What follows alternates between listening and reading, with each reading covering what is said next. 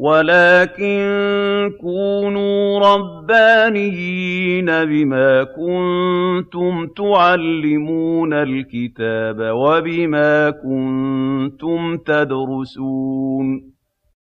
شيخ العمود وأهل العلم أحياء علوم القرآن. المحاضرة التاسعة والثلاثون. إن الحمد لله نحمده ونستعينه ونستغفره ونعوذ بالله تعالى من شرور أنفسنا وسيئات أعمالنا. من يهده الله تعالى فلا مضل له ومن يضلل فلا هادي له. وأشهد أن لا إله إلا الله وحده لا شريك له. وأشهد أن محمدا عبده ورسوله. أما بعد فإن خير الحديث كتاب الله وخير الهدي هدي محمد صلى الله عليه وسلم وشر الأمور محدثاتها وكل بدعة ضلالة وضلالة في النار. آه انتهينا تقريبا من كلام عبد القاهر صح؟ من كلام عبد القاهر من تلخيص كلام عبد القاهر والتعليق عليه. وكان كلاما دقيقا جدا وانتهينا بالكلام في الصرفة. وقلنا سنتوسع في باب الصرفة. الصرفة يعني آه أنه ليس يعني الأصل في الصرفة أن تقول إن الإعجاز لم يقع آه الإعجاز لم يقع بأن بلاغته أعلى من بلاغة البشر البلغاء. ولكن بسبب تدخل أمر إلهي من الله سبحانه وتعالى يعطلهم عند إرادة التحدي عن أن يقوموا بهذا التحدي. هذا هو. يعني أنت في الأصل قادر في الأصل قادر على بلاغة القرآن.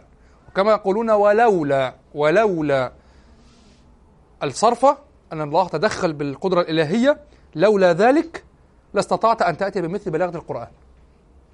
هذا معنى الصرف. طبعا نفاه عبد القاهر شديدا.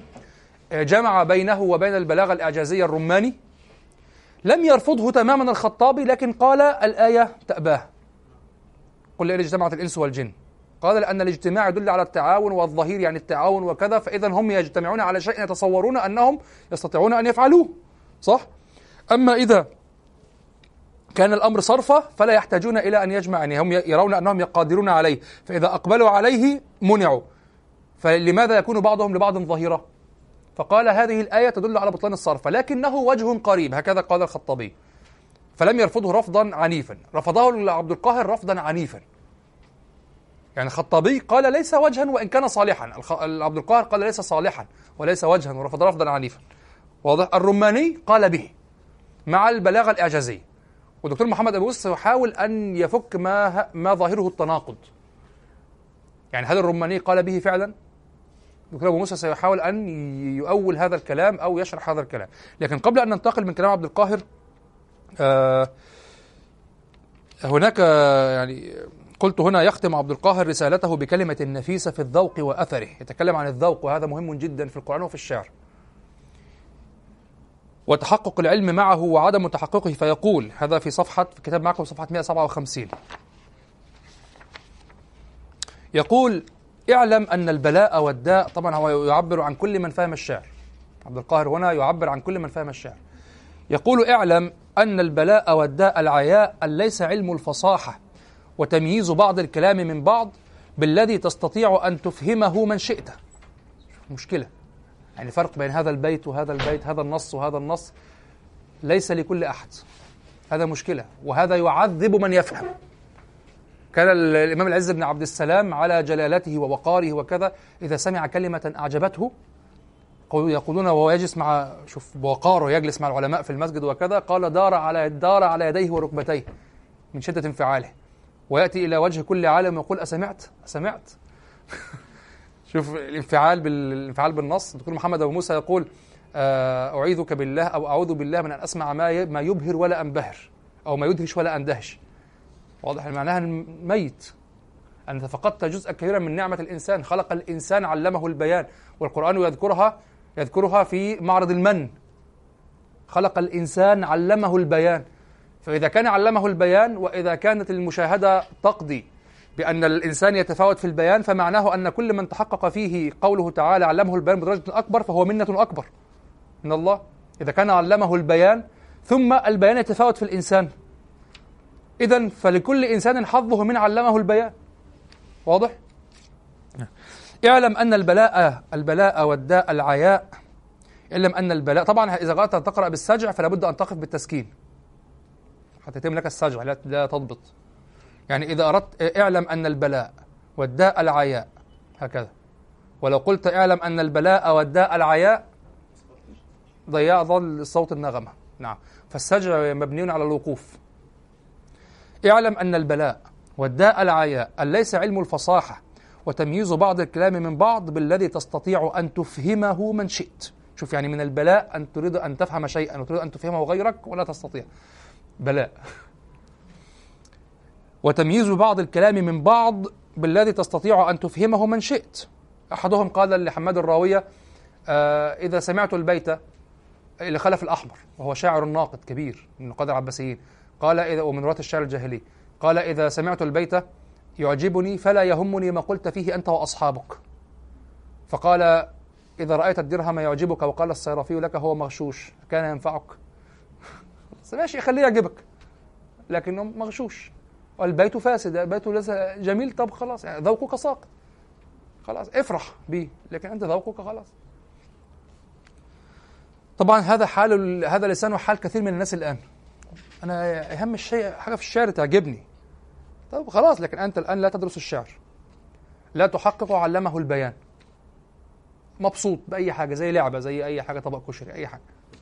أي حاجة انت مبسوط منها. لكن آه، هل هو بالفعل يعني شيء آه، ثمين؟ لا. هل هو شيء مما من الله بها عليك أو مم أو هو الذي من الله بها عليك في علمه البيان؟ لا. هل هو الشعر؟ لا. لكن باب الإعجاب والتأثر واسع.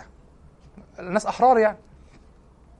ومتى آه بالذي تستطيع أن تفهمه من شئت ومتى شئت بأن لست تملك من أمرك شيئا حتى تظفر بمن له طبع إذا قدحته فيري.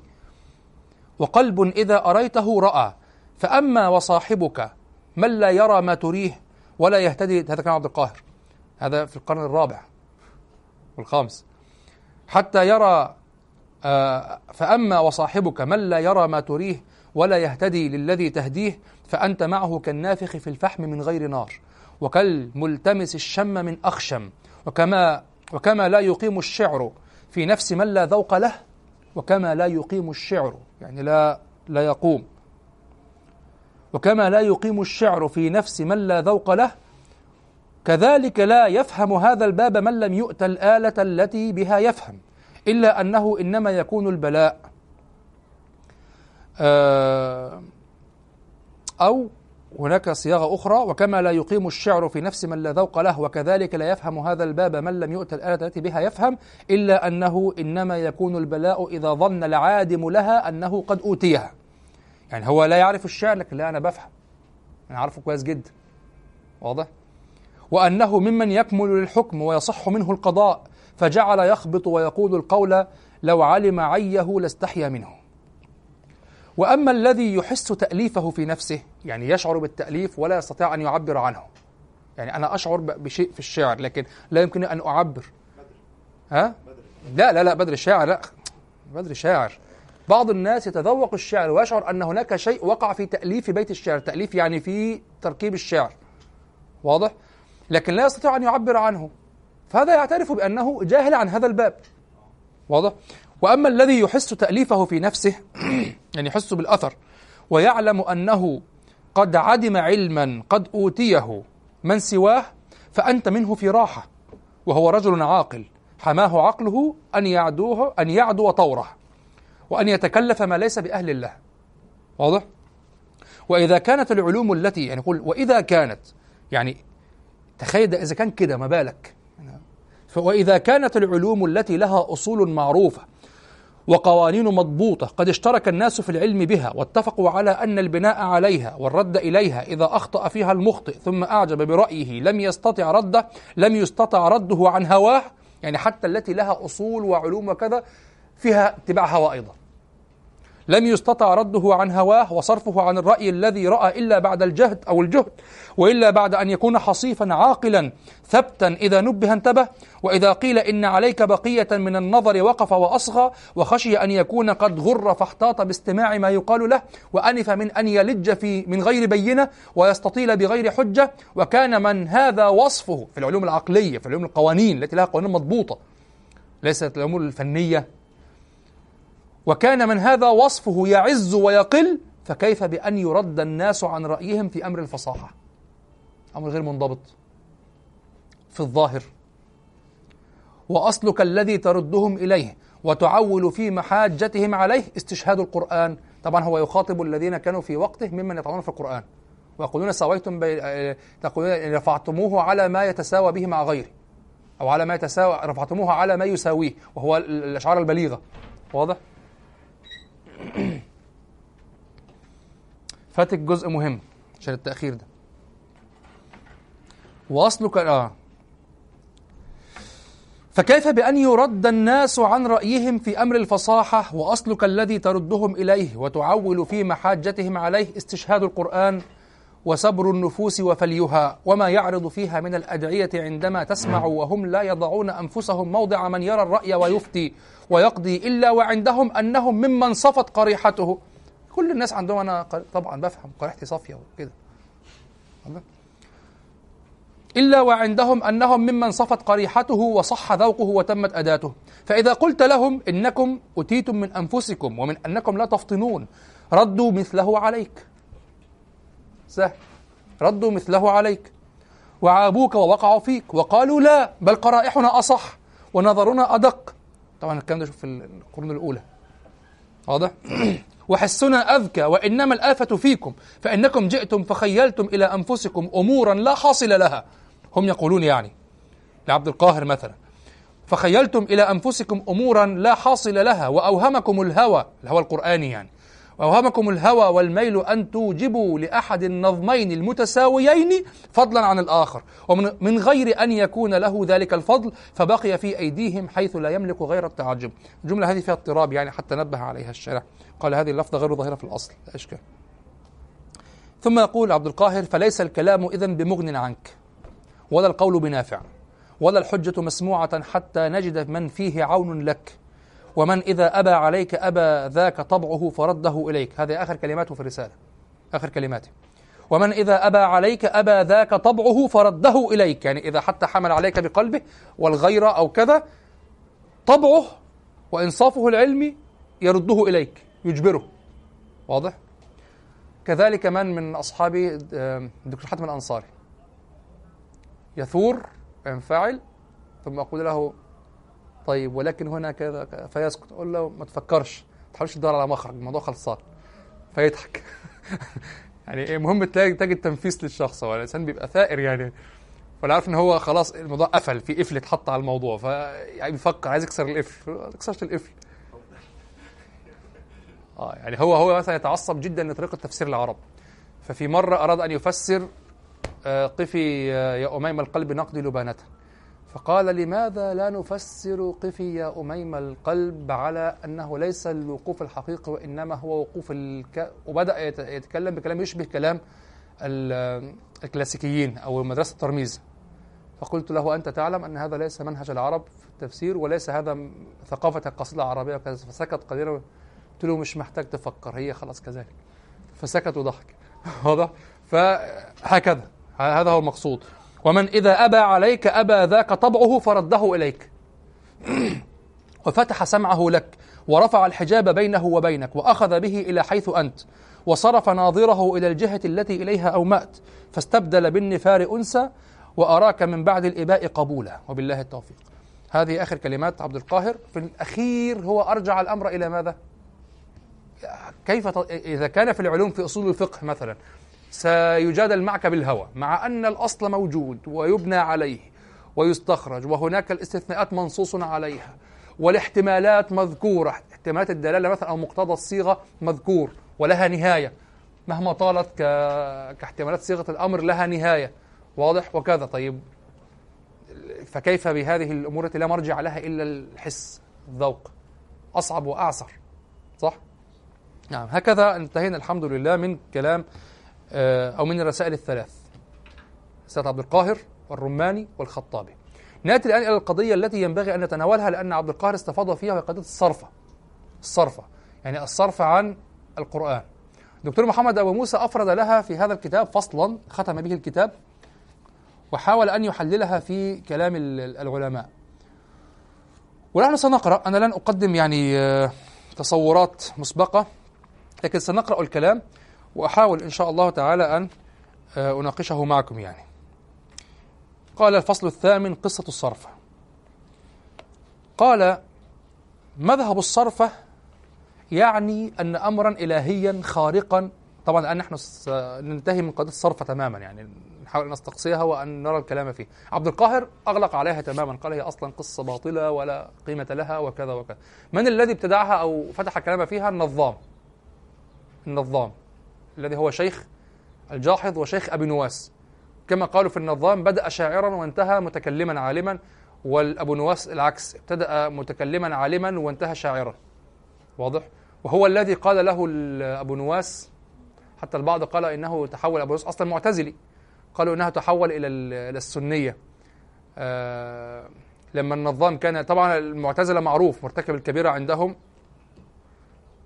آه في منزلة بين منزلتين. وفي النار خلاص قولا واحدا يعني. واضح؟ ف... فكان النظام يلوم على تلميذه أبي نواس الشاعر أنه يشرب الخمر ويعاقر الشعر وكذا. كان يلوم عليه. فأنشده القصيدة دع عنك لومي فإن اللوم إغراء. وداوني بالتي كانت هي الداء. في آخر القصيدة يقول فيها له كل من يدعي بالعلم معرفة علمت شيئا أو حفظت شيئا وغابت عنك أشياء. واضح هو فيها البيت يقول فيه بعد هذا البيت ماذا يقول؟ حفظت شيئا وغابت عنك أشياء؟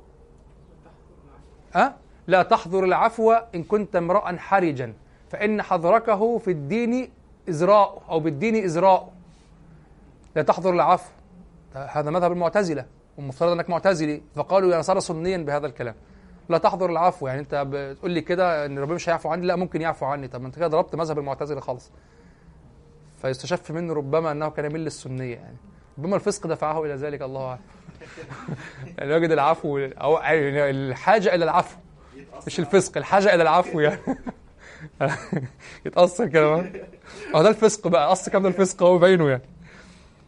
مذهب الصرفة يعني أن أمرا إلهيا خارقا أجراه الله على يد محمد صلى الله عليه وسلم دليلا على صدقه في دعوى النبوة. وهو أن الله صرف العرب عن أن يأتوا بمثله ولو لم يصرفهم لجاءوا بمثله. هذه الصرفة وهذا خارق. وقد عرض حمد بن إبراهيم الخطابي فهم أهل العلم لهذا المذهب عرضا جيدا. قال فيه ولو كان الله عز وجل بعث نبيا في زمان النبوات وجعل معجزته في تحريك يده أو مد رجله في وقت قعوده بين ظهراني قومه ثم قيل له ما آيتك؟ فقال آيتي أن أحرك يدي أو أمد رجلي ولا يمكن أحد أن يفعل مثل فعلي والقوم أصحاء الأبدان لا آفة بشيء من جوارحهم. فحرك يده أو مد رجله فراموا أن يفعلوا مثل فعله فلم يقدروا عليه كان ذلك آية دالة على صدقه. ثم يقول عبد الخطابي وليس ينظر في المعجزة إلى عظم حجم ما يأتي به النبي صلى الله عليه وسلم. إن الله لا يستحي يضرب مثلا ما بعوض فما فوقها. واضح؟ قال وليس ينظر في المعجزة إلى عظم حجم ما يأتي به النبي صلى الله عليه وسلم ولا إلى فخامة منظره وإنما تعتبر صحتها بأن تكون أمرا خارقا عن مجاري العادات ناقضا له. ولو كان خلق الذباب. اخلق ذباب ذباب. إيه ده حقير؟ اخلق اخلق اخلق الحقير. واضح؟ فكذلك أنا الآن أمد يدي. ما تعرفوش تمدوا ايديكم. مع انكم قادرين. و... وأنتم متيقنون بالشعور والمشاهدة والحس انكم قادرون. فإذا أردتم أن تفعلوا فلم تفعلوا وأنا تحديتكم ان تحديتكم أن تفعلوا هذا دليل على هذا يصح دليلا. طب ما الذي في حركة اليد؟ يعني لا ينظر إلى عظامها ولا حجمها ولا قيمتها ينظر إلى دلالتها وصحتها. هو يقول وليس ينظر. لماذا يقول هذا؟ ليزيل ما على الأذهان من جهة الصرفة. يعني الصرف بعد الأذهان تجاه الصرفة من أنها شيء لا قيمة له لا يثبت قيمة للقرآن. طيب هو المطلوب هنا إثبات الصحة. لو أن النبي صلى الله عليه وسلم قال أتحداكم أن تأتوا بمثل هذا القرآن؟ وكان هذا القرآن يساوي كلامهم في البلاغة. فأراد أن فأرادوا أن يتحدوا أو أن يأتوا بمثل هذا القرآن. وهم في الأصل قادرون فلم يستطيعوا. هذا يكفي. واضح؟ فهو يزيل الشبهة عن الصرف من هذه الجهة. يقول يعني ليست شيئا فخما جدا. صرفوا عند الفعل. صرفوا عند عندما تريد أن ترفع هذه الزجاجة. لا إشكال. يكفي. واضح؟ وليس ينظر في المعجزة إلى عظم حجم ما يأتي به النبي صلى الله عليه وسلم ولا إلى فخامة منظره وإنما تعتبر صحتها بأن تكون أمرا خارقا من مجاري العادات خارقا عن مجاري العادات ناقدا لها. انتهى كلام الخطابي. ثم يقول دكتور أبو موسى وهذا التفسير هو الذي شاع بين أهل, بين أهل العلم وهو تفسير منصف. وهو الذي يفهم من كلام الجاحظ وهو قاطع في إثبات الآية وقيام الحجة بهذا الوجه وليس القول به قادحا في الدين. ده كلام مين؟ شيخ أبو موسى. يعني هو يمهد للقول بالصرفة وبالمناسبة دكتور أبو موسى بيميل جدا للخطابي ربما أكثر من عبد القاهر. ويرى كلامه في الإعجاز أرفع كلام قيل في الإعجاز. هو كلام عبد القاهر بالنسبة لدكتور أبو موسى كلام عبد القاهر في النظم أعلى كلام وأكثر كلام تفصيلا. أكثر كلام فصل. لكن أكثر كلام تحدث عن البلاغة عن ال... عن الإعجاز في النظم وكيف يكون أو ما هي مواضع الإعجاز في النظم. وفي بلاغة القرآن البلاغة يعني البلاغة العربية فهو يرى أن الخطابي هو الذي ولذلك حتى فضله على عبد القاهر ولم يصرح بعبد القاهر فضله عليه في قضية إثبات الإعجاز في المعنى أيضا. وليس فقط في النظم وفي الألفاظ. واضح؟ قال وهو قاطع يعني هذا الكلام هذا التعريف قاطع في إثبات الآية. الآية يعني الحجة الآية يعني الدليل ليس الآية القرآنية. قاطع في إثبات الآية وقيام الحجة بهذا الوجه وليس القول به قادحا في الدين. آه أول شيء. محمد موسى بيقول القول بال, بال... القول بالصرف ليس قادحا في الدين. يعني ما يجيش واحد يقول لك أنا أقول بالصرفه تقدح في دينه. وأنت معتزلي ضال وكذا. هو يقول هذا المعنى ليس قادحا في الدين. لماذا؟ لأن الذي قاله الخطابي والخطابي سني. اذا ليس كلام النظام فقط. وأن النظام أنها بدعة معتزلية وكذا وبدعة نظامية حتى ليس كل المعتزلة وافقوه تلميذه الجاحظ خالفه بشدة. واضح؟ لكن حتى الخطابي سني يقول. واضح؟ قال وليس لهذا يقول ليس القول به قادحا في الدين. واضح؟ يقول وليس القول به قادحا في الدين وقد ارتضاه بعض أهل العلم على الحد الذي سنبينه إن شاء الله. طيب. طبعا مهم جدا قتل الحد الذي سنبينه. هنا علق على هذه الجملة في الأسفل قائلا ولا أرى وجها لما قاله العالم الجليل الشيخ محمد أبو زهرة أو أبو زهرة رحمه الله حين علق على هذا الوجه بقوله إن القائلين بهذا الوجه يشككون في مرتبة القرآن وكونه من عند الله من غير أن يقدموا دليلا بل الغرض أن يبدو من لحن القول والدعوة هو التشكيك بل الغرض الذي يبدو من لحن القول والدعوة هو التشكيك المجرد في علو البلاغة القرآنية. ومن وراء ذلك التشكيك ومن وراء ذلك التشكيك ما يريدون من توهين. ثم دعاوى بأنه من صنع محمد عليه السلام وهكذا يسير الخط في من احتمالات من احتمالات تنافي الواقع إلى توهين لأمر القرآن إلى ادعاء أنه ليس من عند الله. انتهى كلامه رحمه الله. وأقول ترى موسى وأقول إن الذين قالوا بهذا كانوا من أئمة الدين.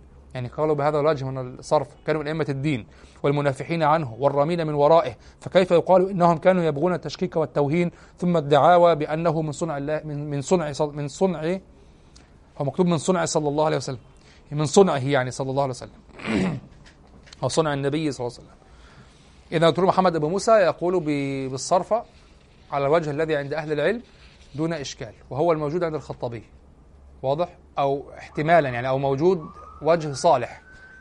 وظاهر كلام الرماني أنه جمعه مع جمعه مع البلاغة وإن كان دكتور محمد موسى يفسر هذا يعني. طيب. هنا الشيخ محمد أبو موسى يزكي النظام القائل بالصرف. النظام الذي أصلا الآن في التوجهات السلفية العادية كافر. أصلا. واضح؟ النظام. نعم. أبو إسحاق النظام. هذا تلميذ هذا أستاذ الجاحظ. نعم. ثم إن الذي قال طبعا الذي أعرفه يعني من خلطتي بالبعض يعني يكفرونه هكذا يعني لا يناقشون فيه أصلا. إن الذي قال به ثم إن الذي قال به يعني بهذا القول وهو أبو إسحاق إبراهيم بن سيار النظام لم يدفع أحد أنه كان من بلغاء زمانه. أنه كان من بلغاء زمانه. حسن المقالة رطب اللسان سريع الخاطر دقيق النظر جيد القياس. ذكروا أنه جيء به وهو حدث طفل إلى الخليل بن أحمد الفراهيدي ليعلمه. هذا في كتاب أمال المرتضى من أول قول من أول قوله جيء به. جيء به وهو حدث إلى الخليل بن أحمد ليعلمه فقال له الخليل يوما يمتحنه يعني يختبره وفي يده قدح قدح زجاج يا بني صف لي هذه الزجاجة. فقال أبمدح أم بذم؟ قال بمدح قال نعم تريك القذى تريك القذى يعني تريك منها الشوائب تريك القذى لا تقبل الأذى ولا تصبر ما وراء. فقال قال الجاحظ فذمها. قال سريع كسرها بطيء جبرها. قال فصف هذه النخلة وأومى إلى نخلة في داره. فقال أبمدح أم بذم؟ قال بمدح قال هي حلو مجتناها باسق منتهاها ناظر أعلاها. قال فذمها. قال صعبة المرتقى بعيدة المجتنى محفوفة بالأذى. قال الخليل يا بني نحن إلى التعلم منك أحوج. واضح؟ كانوا منصفين المشايخ زمان. وذكروا أنه بدأ شاعرا وانتهى متكلما. هذا كلام دكتور أبو موسى. ذكروا أن وذكروا أنه بدأ شاعرا وانتهى متكلما كما بدأ أبو نواس أمس تلميذه كما بدأ أبو نواس متكلما وانتهى شاعرا. طيب. ومثل هذا البليغ المتمكن والذي عاش في القرن الثاني والعربية كما قلنا باقية حرة خالصة في أفواه الأعراب لا يغيب عنه هذا الفرق الفائت بين القرآن وكلام الناس. يعني هو الآن سيحاول أن يفسر لماذا قال النظام بالصرفة. يعني القول بالصرفة يلزم منه أن البلاغة هذا الأصل الظاهر أنهم قادرون على البلاغة. لأن معنى الصرفة أن يتدخل أمر إلهي عند إرادة التحدي يمنعهم من الإتيان بهذا ولولاه لجاءوا به. هذا معنى الصرف. مهم جدا هذا المقطع أو هذه العبارة في تعريف الصرف. ولولاه لجاءوا به. لأنه لا معنى للصرف إذا كان إذا خلوا والنص لم يستطيعوا لشدة بلاغته. ما هو التحدي إما أن يكون ساقطا على النص نفسه على علو النص أو على أو على الصرف. فإذا انصب على الصرف فمعناه أنهم لو خلوا لأتوا. وإلا لماذا يمنعون هنا ولا يمنعون هنا؟ واضح؟ طيب. ومثل هذا البليغ المتمكن والذي عاش في القرن الثاني والعربية كما قلنا باقية حرة خالصة في أفواه الأعراب لا يغيب عنه هذا الفرق الفائت بين القرآن وكلام الناس. آه طب لحظة يعني أنا أسلم بأنه لا يغيب عنه الفرق لكن هل يراه فرقا معجزا؟ شيء آخر. يعني هم لا, يعت... لا يكابرون في أن القرآن أعلى بلاغة. وإذا تساوى فتساوى من جهة أنه مقدور ولم يدخل في الإعجاز. لكن لا أظن أحدا يجادل في أن القرآن بليغ في نفسه بلاغة عالية وأن التحدي بدليل أن البعض بالفعل سلم وقال يعني ربما يأتي في زمان من من من يتحداه. ولذلك حاول البعض أن يثبت تطور اللغة العربية وأنها صارت أفضل. ليضع احتمال أنه قد تخرج هذه اللغة الأفضل قد تخرج من يستطيع أن يتحدى القرآن. ولهذا حرص عبد القاهر ومن قبله الجاحظ على أن يبين أن الجاهليين هم أشعر الناس على الإطلاق وأنه لا يأتي واحد يوازي أحدا منهم أو يوازي يوازي هذا الجيل. لا يأتي شاعر واحد في زمان من الأزمان يوازي هذا الجيل. أو يقترب منه. قالوا إلا في الكلمة والكلمتين يعني إلا في بعض الشعر القليل.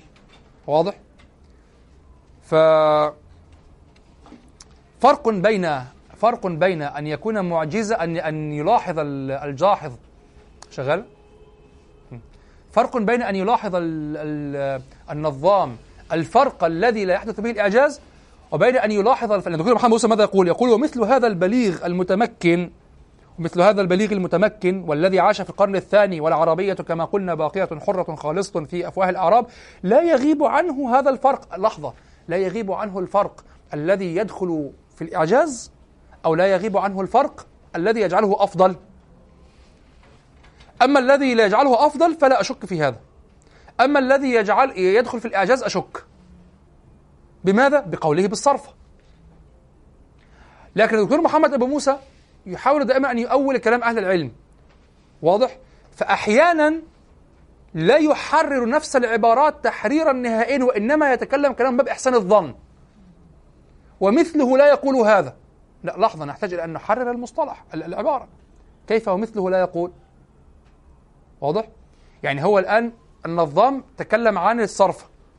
فالدكتور محمد أبو موسى يقول النظام في هذا القرن الثاني والأعراب متوافرون لا يخفى عليه الفرق بين القرآن وبين غير القرآن. فلماذا يقول بالصرف التي يلزم منها أنهم لو خلوا قلنا شرط لو خلوا لأتوا صح؟ فلماذا يقول بالصرفة؟ لا لحظة هو لا يخفى عليه الفرق. لكن ليس شرطا أن الفرق يصل عنده إلى الإعجاز. هذا أصلا مطلوب من الأول إثباته. واضح الكلام؟ هو يقول ومثل هذا البليغ المتمكن والذي عاش في القرن الثاني والعربية كما قلنا باقية حرة خالصة في أفواه الأعراب لا يغيب عنه هذا الفرق الفائت بين القرآن وكلام الناس. وإنما رمى آه سيبني على هذا الكلام. وإنما رمى بهذا القول في حومة الجدل ولجاجة الخصومة ولم يقله عن دراسة ومراجعة وتمام اقتناع. وسيأتي بعد ذلك بكلام للجاحظ في شيخه النظام. الجاحظ يقول والجاحظ يجل النظام جدا لكن يقول كان من عادته بسبب إسراعه إلى القياس أنه يقول القول بالظن. الجاحظ يقول هذا الكلام يقول كان النظام وكان من عباقرة بني آدم يعني. يقول كان يقول القول بالظن فيسرع عقله بتوارد القياسات. فينسى أنه افترضه ظنا. فيؤمن بما انتهى إليه القياس. فاهمين الفكرة؟ يعني هو قال لك ما يمكن يحصل كذا. طب لو حصل كذا فتفضل إيه؟ تفكر ورا بعض كتير كتير كتير. فتنسى إن أنت قلت يمكن. واضح؟ فتؤمن بالنتيجة في الآخر. من كتر القياسات بقى الموضوع قوي. خلاص القياس دقيق. بس أنت بنيته على يمكن. النظام كان كذلك. رحمه الله. قال أبا ترحم. آه ويؤنس هذا الذي أقوله أنه ذكى آه لحظة بقى. ويؤنس هذا الذي أقوله أنه ذكر مع الصرفة الإخبار بالغيب. أي أن القرآن معجز عنده بأمرين لا بالصرفة فحسب. لحظة بقى. ما ما ما القضية؟ دكتور أبو موسى يحاول أن يثبت أن النظام لما قال بالصرف لم يقله اعتقادا. وإنما قاله جدلا قاله غضبا قاله ظنا. فيثبت ذلك. كيف؟ يقول نحن نقول القرآن الصرف معناها أنه إذا لم تصرف أتيت بمثله. صح؟ أتيت بمثله. طيب كيف تأتي بمثله إذا كان يحوي إخبارا بالغيب والإخبار بالغيب؟ معجز. والنظام يعترف بماذا؟ بالإخبار بالغيب فلن يأتوا بمثله. فيرد على ذلك والدكتور بص نفسه سيستدرك على نفسه هذا الكلام. وأنا أشعر أنه انتبه إليه بعد أن قال الكلام. أن هذا تحدي بالمعنى وتحدي بالمعنى لا يدخل معنا. يأتي بمثله في البلاغة. ثم يصح أن يأتي بمثله على أكثر القرآن لأن أكثر القرآن ليس إخبارا بالغيب.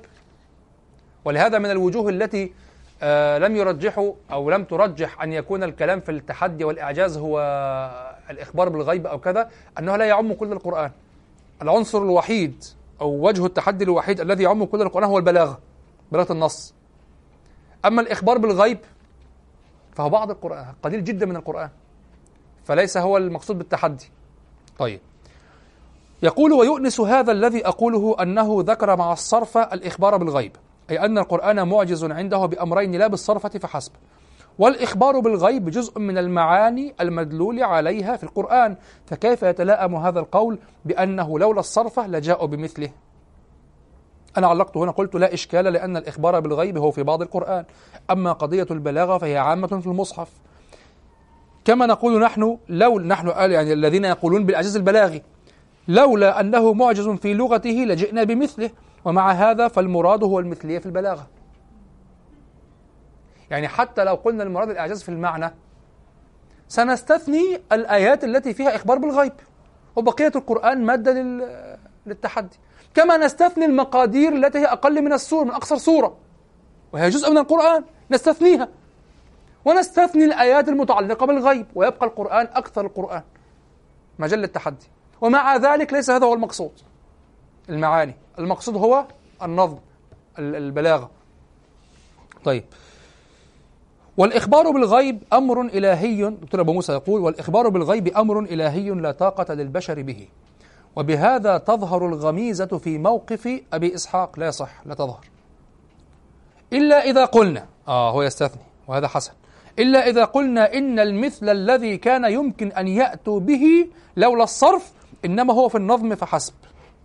لا في النظم مقيدا بمثل المعاني. طيب ما إحنا انتهينا من الأمر ده. ولذلك أقول كأن كأن الدكتور محمد موسى انتبه إليه بعد ما كتب. يعني قال إلا إذا بعد أن اعترض. واخد بالك؟ يعني بعد أن أتى أتى الفكرة وانتقد على النظام فقال إلا إذا قلنا. لما انتبه إلى أن الأمر هكذا في المعنى. إلا إذا قلنا إن المثل الذي كان يمكن أن يأتوا به لولا الصرف إنما هو في النظم فحسب لا في النظم مقيدا بمثل المعاني حتى يخرج الإخبار بالغيب. وبذلك يكون أبو إسحاق اللي هو النظام فطن إلى أن التحدي إنما هو في النظم فحسب. كما يفهم من قوله تعالى فأتوا بعشر سور مثله مفتريات أي مثله في نظمه. أما المعاني فمن أي باب تفترون وهذا يسقط بعض ما الآن هو ينصف النظام. وهذا يسقط بعض ما أورده عليه عبد القاهر من اعتراضات كما نبين. ويرد عليه ما لا يمكن دفعه. آه الآن يبدأ خلاص هو برأه من انتقاد عبد القاهر. يبدأ الآن في الهجوم على النظام في في تفنيد قوله. وسيأتي بشيء بالفعل هو دقيق جدا. فعلا. ويحتاج إلى تأمل طويل. قال ويرد عليه ما لا يمكن دفعه. ما هو؟ من أنهم كان يمكنهم معارضته بكلامهم المحفوظ في صدورهم قبل الصرف ما دام الأمر أمر النظم فحسب. يعني يقول النظام أنت تقول الصرف عبارة عن إذا أراد أن ينظر يتحدى القرآن منع منه. طيب إذا القضية قضية نظم. طيب ولم يقل العرب من قبل ما هو أعلى منه؟ بغير نية النظم؟ بغير نية التحدي؟ رأيتم؟ يعني قضية الصرف ركزت أبصارنا على من؟ على من يريد أن يتحدى بعينه فقط هكذا. ثم ماذا؟ طيب وماذا, وماذا حول الكلام الذي قيل من قبل؟ ماذا حول الأشعار القديمة الجاهلية القديمة التي هي عالية؟ لماذا لم يقع في شعر منها ما يتحدى القرآن؟ لماذا نطالبك أنت الآن أن تنشئ؟ والحقيقة كما قررنا من قبل نحن لا نطالبهم أن ينشئوا نصا جديدا. نطالبهم أن يأتوا بنص فرق. لا نقول لهم قولوا ما تتحدوا به القرآن نقول لهم إيتوا بما تحدوا به القرآن حتى لو كان كلاما لغيركم. لم نحدد أعيانكم. لو أتيتم به فقد أتي بكلام قيل مثلا من خمسين سنة في الشعراء القدماء فقد أتيتم بكلام من كلامكم وتتحدوا به القرآن. واضح؟ لكن أنتم لم تأتوا حتى بهذا. ولو كان في العرب كلام آه، أعلى من القرآن لأتوا به بغير نية الصرف. وهنا لا يتأتى قضية الصرف لن نصرف عن ماذا؟ هو خرج خلاص انتهى. يعني لا يتأتى قضية أن تقول لي صرفني الله أو صرفني سحر. يعني النظام يقول له صرفك الله. على سبيل الخبر ليس الدعاء. صرف يعني قد صرف قد صرفك الله. هو يقول ربما كما قال عبد القاهر صرفني سحر. واضح؟ لا هو لا وجه للقول إنه صرفك شيء أصلا. أنت لم تصرف الكلام موجود ليه ما فيش وجه ان إحنا نقول اللي قالوا قبل ما القران ينزل ان هم اتصرفوا إيه المشكلة؟ ربنا صرفهم قبل ما القران ينزل يعني يعني في وجه إن هو يتقال كده قصدي كده. إيه يعني الصرف موجود بالأصل. إن هم ما يجيبوش لا لا لا لا الصرف تعريف الصرف هنا نقطة مهمة جدا. تعريف الصرف لابد أن تدخل فيه نية تحدي النص القرآني. هذا معنى الصرف. الصرف يعني إذا أردت أن تأتي بمثل القرآن بمثل القرآن بنية أن تأتي بمثله صرفت هذا معنى الصرف. ولولا الصرف لولا القدرة الإلهية في التدخل واضح؟ أنت جئت من أول الكلام لما عرف الصرف دكتور موسى؟ آه. ولولا التدخل وهذه نقطة مهمة هذا جزء كبير في التعريف مهم. لولا جزء الرئيس لولا التدخل لأتوا بمثله. فالذي قيل من قبل ليس فيه نية التحدي. فإذا كان خرج فيه ما هو يفوق القرآن في النظم فهو محفوظ. فتستطيع أنت أو حتى من جاء بعدك أن تقول ها هو النص أعلى من القرآن. يعني النص سيثبت نفسه ويثبت وضعه ويكون دليلا بنفسه ولا توجد هنا نية التحدي. لا نحن لن ننطق هذا هو النص أصلا. نحن وجدنا ما هو أعلى. هل ستمنعني أن أقول وجدت ما هو أعلى؟ أنا الآن لا أتحدى. لن أنطق بنص أصرف عنه. أنا أقول لك الآن وجدت ما هو أعلى. فقط خبر. معنا في هذا الديوان المفضليات الذي هو ديوان جاهلي موجود قبل نزول القرآن. معنا في هذا الديوان ما هو فوق القرآن؟ ما أين الصرف هنا؟ نحن وجدنا نعرف ما في الديوان و أو ما في جمهرة أشعار العرب ونقول ما فيه أعلى مما أو فيه بعض ما هو بعض ما فيه أعلى من القرآن. خلاص ما أين تصرف؟ هو خلاص قيل. يعني يا صاحب الصرف أنت تورطت. تورطت في ماذا؟ لا صرف هنا. فماذا تقول في هذا؟ هذا هي الشبهة التي أردها الدكتور محمد موسى على قضية الصرف. يقول ويرد عليه يعني على النظام. ما لا يمكن دفعه من أنهم كان يمكنهم معارضته بكلام بكلامهم المحفوظ في صدورهم قبل الصرف. ما دام الأمر أمر النظم فحسب. طيب. والمهم دكتور أبو موسى يقول والمهم أن أبا إسحاق قائل بأن في القرآن طبعا نحن نريد أن نستوفي قضية الصرف تماما. يعني لا نترك منها شيئا إن شاء الله. والمهم أن أبا إسحاق قائل بأن في القرآن شيئا لا تناله قدرات الناس. النظام يقول في القرآن شيء لا تناله قدرات الناس وهو الإخبار بالغيب وأنه لم يكن مقتنعا بأن الصرفة وحدها هي وجه الإعجاز وجمعه بين الأمرين يوشك أن يوقعه في التناقض في تناقض. طيب. الدكتور الآن سيتأول للنظام القول بالصرف. ونحن سنتأمل القول بالصرف في كلام النظام ونتأمل محاولة تأويل الكلام الدكتور محمد بن موسى. قد نوافق وقد نخالف. ويمكن أن يقال انظر ويمكن أن يقال إنه قد رمى بهذه المقالة في وجوه أهل الزيغ الذين كانوا يثيرون ما ينقض حجة النبوة. طيب لو كان كذلك لماذا رد عليه الجاحظ؟ ولماذا وقع كل هذا هذه المجادلات في هذا الوقت إذا كان هم هم كانوا أدرى منا بالواقع وبالبيئة وبكذا وإذا كان بالفعل يرد على أهل الزيغ أو يتحداهم أو كذا. كما قيل في أبي حنيفة استتيب من الكفر مرتين. تعرف هذه القضية مصيبة يعني. هناك أحدهم ألف كتابا آه، أسنده بالأسانيد الأحاد الصحيحة في الطعن في أبي حنيفة. يريد أن يسقط أبا حنيفة من تاريخ الأمة. يعني الأمة حنفية أصلا. هو يعني عايز يسقط ثلاث أرباع الأمة تقريبا يعني. واضح؟ وثلاث أرباع تاريخ الإسلامي كله. والناس في الفقه عيال على أبي حنيفة كما قال الشافعي. يعني عيال على من؟ عيال على على فاسق ساقط. شوف العداء للأمة ثم نقول لهم أنتم تعادون الأمة يقول لك لا أنا فين؟ فين؟ فين إيه يعني؟ إيه اللي فين؟ أنا؟ إيه اللي فين؟ ده أنا بقى. يعني تقول له أنت كده بتعاد أنت يعني لما يصرح لك بأن أكثر الأمة جمهور الأمة ضل في عقيدته.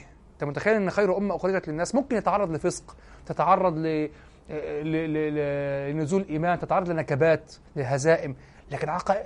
ضمان وجودها أمة مسلمة مؤمنة هو العقيدة. وهي هي العقيدة هي التي تنبت منها بعد ذلك الأمة مرة أخرى. واضح؟ لكن يعني تفسدها في كده؟ يقول لك جمهور الأمة ضل في عقيدته من بعد القرون الأولى على طول. واخد بالك؟ فكارثة طبعا كبيرة. فأحدهم ألف كتابا آه سماه نشر الصحيفة في ذكر الصحيح من أقوال أهل العلم في جرح أبي حنيفة. ماشي؟ مجلد. سبحان الله أنت تغتر في ذكر الصحيح من أقوال أهل العلم. تغتر اغتررت مرة من جهة الإسناد من جهة النقل يعني نقول النقل. مرة من جهة النقل ومرة من جهة المتن. أما من جهة النقل فابتداء هكذا كل هذه أقوال آحاد لا تسقط رجلا أجمعت الأمة عليه. يعني لو كان أبو حنيفة كما تقولون ما أجمعت الأمة عليه. وأبو حنيفة مجمع عليه أصلا في الأمة. واضح الكلام؟ أبو حنيفة مجمع عليه. يعني تخيل هكذا مثلا شخص يأتي يقول أشعار الجاهلية ضعيفة. طيب اقعد تخيل شخص قال لك الجاهليين أشعارهم ضعيفة. طب خلاص. مع أنك لم تدرس. فاولا أنت خدعت مرة من جهة الإسناد ومره من جهة المتن أما من جهة الإسناد أو من جهة النقل فمهما قلت بصحة أسانيد صحيحة في طعن أبي حنيفة أبو فلان قال في أبي حنيفة حتى لو فلان قال الإجماع التواتري على أبي حنيفة الإجماع المتواتر على أبي حنيفة واضح يسقط يعني يحكم بخطأ هذا الشخص الفرد. تفهم؟ يعني صح أنت أقصى ما يدلك عليه الإسناد إذا صح وهو ظني طبعا. يجابه به المتواتر لكن إذا صح حتى أقصى ما يدلك عليه إذا صح أن فلان هذا قال إذا حتى انتهيت إلى صحة أنه قال هو أخطأ فلان. أو كان بينه حساسة شخصية أو كان آه، يعني حاقدا عليه أو كذا وذكروا أصلا أنتم لو سمعتم لو سمعتم أسماء العلماء الكبار الذين كانت بينهم حزاز يعني حزازات و و ولمز في بعضهم أسماء ضخمة جدا ستعجبون يعني ستعجبون. بالفعل فيه يعني موجود. واضح من الأسماء الجليلة جدا. واضح. أبو حنيفة ليس ليس لا يحفظ عنه شيء من هذا ولا حتى الذب عن نفسه. سبحان الله. أبدا. لم يتكلم حتى بالدفاع عن نفسه. واضح؟ فتخدع مرة من جهة الإسناد. أولا إما أن الإسناد لما يجابه هذا التواتر أن الإسناد نفسه فيه خطأ ولم يصح وإذا صح إلى صاحب ال- القول الواحد هذا الأحاد فهو مخطئ. هو أنت أخطأت في حق هذا الرجل. أنت المخطئ أنت الأمة من بعدك أجمعت عليه. فلا يصح ما تطعن به فيه مما يخالف ما نعرفه الذي هو متواتر ليس نعرفه نعلمه. واضح؟ هذا أولا. وتخدع من جهة المتن. من بعض المتون مثلا ترى فيها ماذا؟ ترى فيها استتيب أبو حنيفة من الكفر مرتين. ولما تقرأ تفصيل القصة ترى أنه كان في جدال مع بعض الملاحدة وسلم مرتين بأحكامهم هم في الكفر. يسلم مرتين فهب فهبوا أني كذا. فقد تبت. تسليم. تسليم تنزل تنزل تنزل. فصارت استتيب من الكفر مرتين. شوف الكلام. فتخدع بهذا الكلام. فاللي اللي جاب لنا الكلام ده هنا؟ ما مناسبته؟ ها؟ نعم. المهم أن الجاحظ الجاحظ يعرف النظام جيدا ويعرف الأحوال و ويعرف إذا كان يرد على الملاحدة وكذا فهو يعني هم أدرى بهذا الكلام.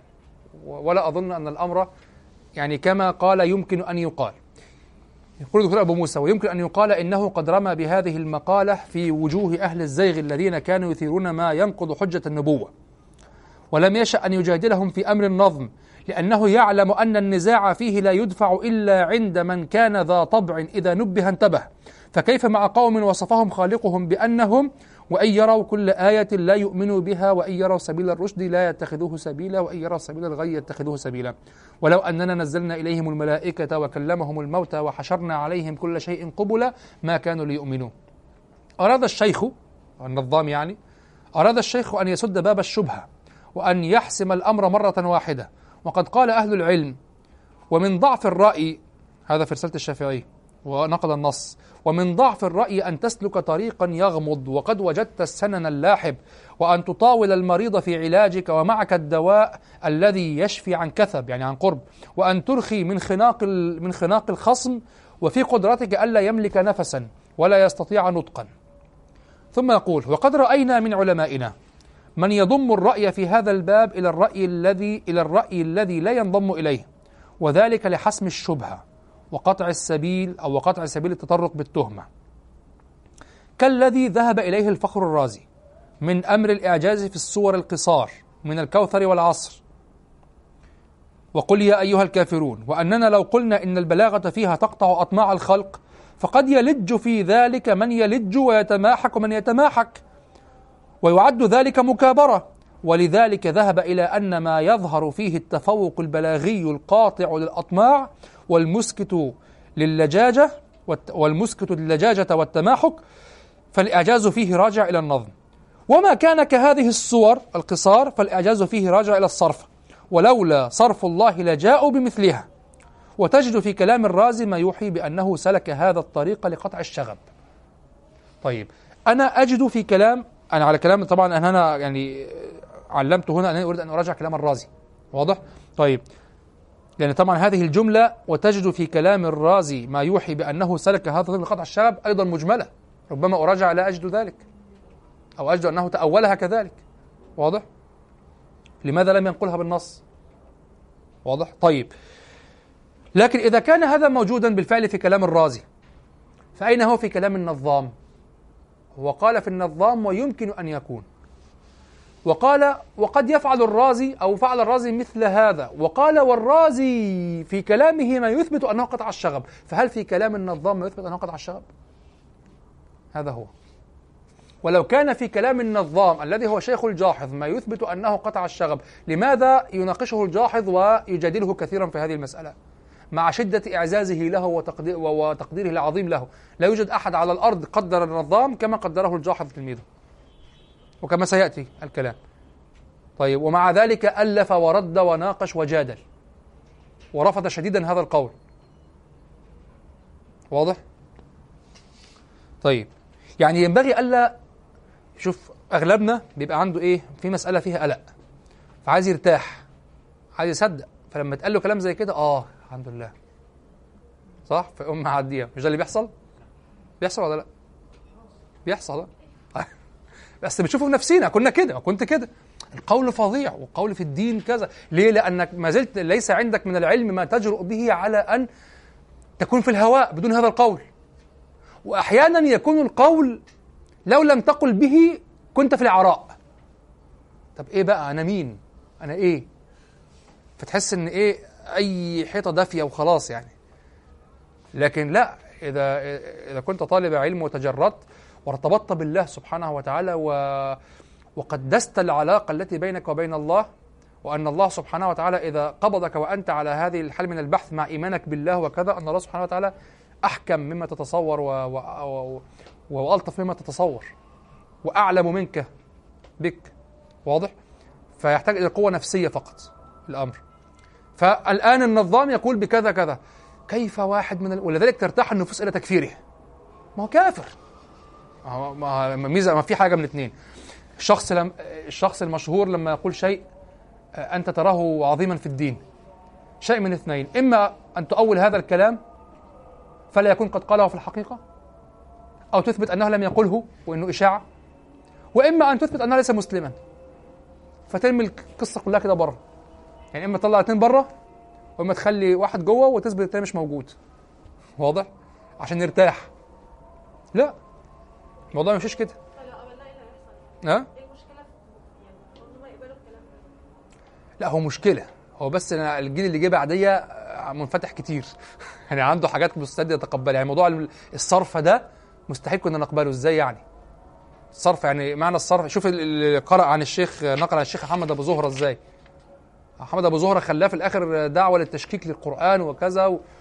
أصلا لو قلنا إن القرآن ليس معجزا في البلاغة لم يكن إهانة للقرآن وإلا كان إهانة للتوراة والإنجيل وهما غير معجزتين بالإجماع. ما هو ده بقى تحدي بإيه؟ ما دي مصادر على المطلوب بقى. بماذا تحدي؟ شيء. وصرفوا على مذهب النظام صرفوا. لكن بلاغته كبلاغة غيره. هل أكون قد آه هل أكون قد حططت من قدر القرآن لما قلت إنه ليس معجزا في اللغة وفي ناس بيقول ان القران أصلا لو كان ممكن. اللغة العربيه أصلا اللغة العربية إن القرآن لا لا كنا كنا سنبقى على لغتنا وكان ربما اندثرت اللغة العربية أصلا. القرآن هو الذي حفظ اللغة. كان ربما اندثرت العربية. ربما والله أعلم الله أعلم. كنت أتناقش في هذا الأمر مع الدكتور حاتم يعني. هو يرفض أن يكون التراث واللغة قد حفظ لأجل القرآن فقط وكذا وأن لا الأمة العربية أمة راوية وتحفظ تراثها وكذا. أنا أشك في هذا الأمر. كان كان سيضيع. كان ممكن يضيع والله حاجة يعني فيما يظهر لي أن ال- ضمانة بقاء اللغة العربية كان المصحف. كان القرآن. حتى الشعر جمع ليكون شواهد. حتى اللي جمع. يعني شعر الرواة هم أصلا يعني المؤسسوا الأوائل للنحو. لعلم النحو. وطلعت مدرسة البصريين والكوفيين في الاستشهاد بالشعر والكذا وال- والمذاهب ال- المذاهب ال- الكوفية. المذهب الكوفي والبصري في النحو له علاقة بالرواية الكوفية والبصرية في الشعر. يعني ربما تجد علاقة الرواة الكوفيون رواياتهم كثيرة جدا جدا جدا. منهجهم القياس على الشاذ. الرواة البصريون يتحرون جدا. منهجهم اعتبار الغالب. وقصر الشاذ على نفسه. صحيح لغة في حق نفسه في هذا الموضع فقط. البصريين بخلاف الكوفيين. واضح؟ ودايما تجد القصيدة بالرواية الكوفية يعني مفضل الضب مثلا ابو عمرو الشيباني دايما الرواية ال- أي قصيدة أو أي ديوان بالرواية الكوفية أكبر من الديوان بالرواية أو القصيدة بالر- بالرواية البصرية. أبو عمرو أبو عمرو بن العلاء أو آه، أو الأصمعي. واضح؟ فالرواه الكوفيون يتوسعون جدا. دكتور حاتم حاتم الأنصاري بيتو... يرى وجها آخر في هذا الأمر. يرى أنهم رووا أكثر. وهم نفس فيهم التحري أيضا لكن رووا أكثر وتوسعوا في الرواية أكثر وكذا ولم يتساهلوا يعني. هو رأى أنهم لم يتساهلوا. فالله أعلم يعني. فالقرآن يعني هو حفظ هو الذي حفظ العربية فيما يظهر والله أعلم. والله هذا قول مشهور لكن هل يعني مثلا بدون نتخيل الآن مثلا مصر فقط مصر اللي هي رأس حربة. لولا القرآن والدين الإسلامي وضع العربية فيها إيه؟ مش أي صفة. فيش أي ده, ده مع القرآن والدين في ظهر. آه يعني الآن هو القرآن والدين حجتنا في نشر العربية مرة أخرى. حجتنا. وما زال في رفض لفكرة العربية العروبة. يعني إحنا عشان عرب المفروض نتكلم بالعربية حتى بدون لا ما زال بيقول أنا عايزه عشان بقول لك أنا عايزه. ها؟ مصريين بيقولوا ما فيش حاجة اسمها مصريين. المصريين ديت 100 جنس و100 ملة. مصر كمصر ما فيش حاجة اسمها مصر. أقدم جنس مصري موجود النوبة النوبيين. دول أقدم جنس مصري موجود على وجه الأرض دلوقتي في موجود على أرض مصر يعني. النوبة اللي بعت مش بيعتبروهم مش مصريين دلوقتي. دول أقدم جنس مصري موجود في مصر. واضح؟ بعد ذلك القاهرة دي منين؟ القاهرة دي منين؟ لحد ثورة آه، 52 القاهرة دي منين؟ الجنسية المصرية فرضت سنة 1910 الجنسيه المصريه بدأ في حاجة اسمها جنسية مصرية اتحطت جنسية مصرية 1910 مصر كلها مغاربه وأتراك وشوام وطب ال- السودان الأخ الأسمر اللي مناخيره كده ده الأسمر السوداني جاي منين؟ هو من تحت أو يعني على خير من فوق. واضح؟ الصعيد. الصعيد ليه طبعهم مختلف عن غيرهم؟ ما زال قبائل عربية. ليه طبعهم شديد كده وحامي وصعب التفاهم معاهم؟ ما زال طبعهم عربي قديم وجم والصعيد عموما في كل نظام جه في مصر مهمش. الصعيد معروف إنه مهمش غير وجه بحري. الصعيد مهمش. فبالتالي فضل معزول. واضح؟ وفضل هناك برضه في ال- في المطاريد أو في الناس اللي هم برضه عايشين في النجوع وكده غير القرى غير المدن. يعني الصعايدة بتوع المدن غير الصعايدة بتوع النجوع والقرى. واضح؟ فمصر مليانة مليانة في ما زال في ما زال قرية في الصعيد أظن في الأقصر ولا أسوان اللي بتتكلم بال أو محافظة على اللغة ال- اللغة المصرية القديمة اللي هي اللغة القبطية. في قرية قرية مسيحيين حافظوا على اللغة القبطية بتاعتهم زي ما هو اكتبوا كده اللغة القبطية قرية قرية اللغة القبطية على اليوتيوب. هيطلع لكم الناس ديت في لقاء معمول معاهم وبتاع. آه دول مصريين قدام جدا؟ وشبه المصريين كلهم. اصل خد بالك من حاجة المصريين أسلموا. مش المسلمين هنا غزاة عرب. الهبل اللي بيتكلموا بيه ده المصريين أسلموا يا حبيبي. وبقي منهم من ظل على ملته. لكن المصريين نفسهم أسلموا. فالمصري مسلمة آه مصر مسلمة طبعا. ضيوف لا مش ضيوف. يعني اللي يقول كده هو اللي ضيف. يعني خلاص أنت قعدت كتير بقى. خلاص. لا مصر أسلمت. أنت تحترم مش نظام جمهورية. تحترم الأغلبية وتحترم دين الدولة ودين الدولة الإسلام ولغتها الرسمية العربية وتحترم كل ده. المهم. بس لا طبعا. لو بندرس العربية عشان القرآن فقط. إحنا مين في الأمم بقى؟ يعني خلينا نتكلم كده لو أنت رحتي الولايات المتحدة الأمريكية هتلاقي حتى هي طبعا دولة هي دولة مدنية مليانة أعراق مختلفة. كل عرق له مظاهر تدل على عرقيته. يعني حتى الأفارقة هناك ليهم موسيقاهم وليهم ثقافتهم وكذا. الأصول الصينية أو جنوب شرق آسيا كده. الأصول اللي هي ال- الآسيوية يعني. ال- هتلاقي ال- المكسيك ليهم برضو قهوتهم ومطاعمهم وشكلهم وكذا. هي دولة بتشمل أعراق مختلفة وكل عرق بيحتفظ بنفسه. انت بقى في لغة ال- الناس انت من عرقك؟ يعني انت مين؟ خلينا نتكلم عن المستوى الإنساني اللي هو مش متاح ليا. ده جزء إنساني ربنا سبحانه وتعالى خلقني عليه مش مباح. لا ده خلقني عليه أساسا. من أنا؟ من أنا لما اتكلم بقى عن الدين الدولي الدين الإسلامي اللي هو مشترك بيني وبين الأوروبي وبين ال- الألماني وبين الإنجليزي و... مين أنا بقى؟ اللي هو الجزء الخالي من الدين. اللي هو أنا أنا قبل الدين. حلو. أنا عربي. خلاص؟ طب ممكن واحد يقول لك بس أنت هنا مش عربي. لا في حاجة اسمها الثقافة. ما في أصبح في إعادة تشكل. إحنا بقى عايشين بعد الإسلام بقى لنا كام قرن بعد الإسلام؟ أكتر من 14 قرن. تمام؟ أصبح في إعادة تشكل لمفهوم العروبة وعدم العروبة. مثلا كلمة تركي. تركي دي كان في وقت من الأوقات في أوروبا يقال تركي على المسلم. مسلم يعني تركي. ليه؟ الخلافه العثمانية تركيا عدد كتير جدا. أتراك يعني أكتر ناس حكموا. واضح؟ فطبعا أصبح مسلم يعني تركي.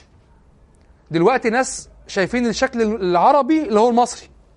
العربي الشيخ الديني مصري. ده, ده معروف دلوقتي. المتدين وبالمناسبة أكثر نسبة تدين حقيقي مصرية. التدين الحقيقي الحقيقي مصرية. قارن بين حتى في اللبس وكذا بين. بين دولة زي مصر تدين فيها تدين شخصي بي أو أو ثقافي أو اجتماعي أو كذا اختياري مش بالنظام. وبين مثلا زي السعودية أو دول الخليج في, في اللي هو المفروض كإيه المفروض ك... كنظام دولة. خلينا في السعودية مثلا كنظام دولة. شوف التحايل على اللبس في السعودية والتحايل على النقاب اللي هو مفروض أو مفروض اجتماعيا التحايل شوف التحايل عامل إزاي. وشوف النقاب المصري ده في حاجة اسمها نقاب سعودي ونقاب مصري. معروف. ها؟ تبين. المطارات آه بعد المطارات خلاص يعني. آه. آه كله بيتشال. معروف معروف معروف. معروف إن النقاب في السعودية عشان الفرض يعني معروف. ده حاجة مش إساءة بالمناسبة للسعودية. هي مش عايزة تلبس نقاب. بس هناك الوضع الاجتماعي كده. وكان لحد وقت قريب الرجال اللي اسمهم بتوع الحسبة دول مسلطين على الناس. وممكن يقوم خابط ولا عامل حركة مش كويسة كان غبي ولا كده. واضح؟ فطبعا لا في جو مش كويس. فبالنسبة لهم مصر كانت متنزه يعني. تمام؟ تعالى أشوف المتدين في مصر أو البنت متدينة في مصر تدينها على الأقل نوعي يعني حقيقي. يعني حتى في القدر اللي هي متديناه ومختاراه قدر حقيقي. مش قدر تحس انه ثقافة مفروضة.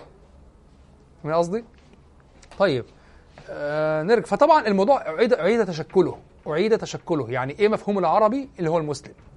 ده أعيد تشكله خلاص. يعني ما مش مسألة نسب بقى وعرق وأنت مين وكذا. وإن كان أغلبنا طبعا عرب وافارقه إحنا كلنا كده في بعض كده عرب وافارقه وسوريان. وأمازيغ طبعا. يعني المنطقة العربية هي إفريقية.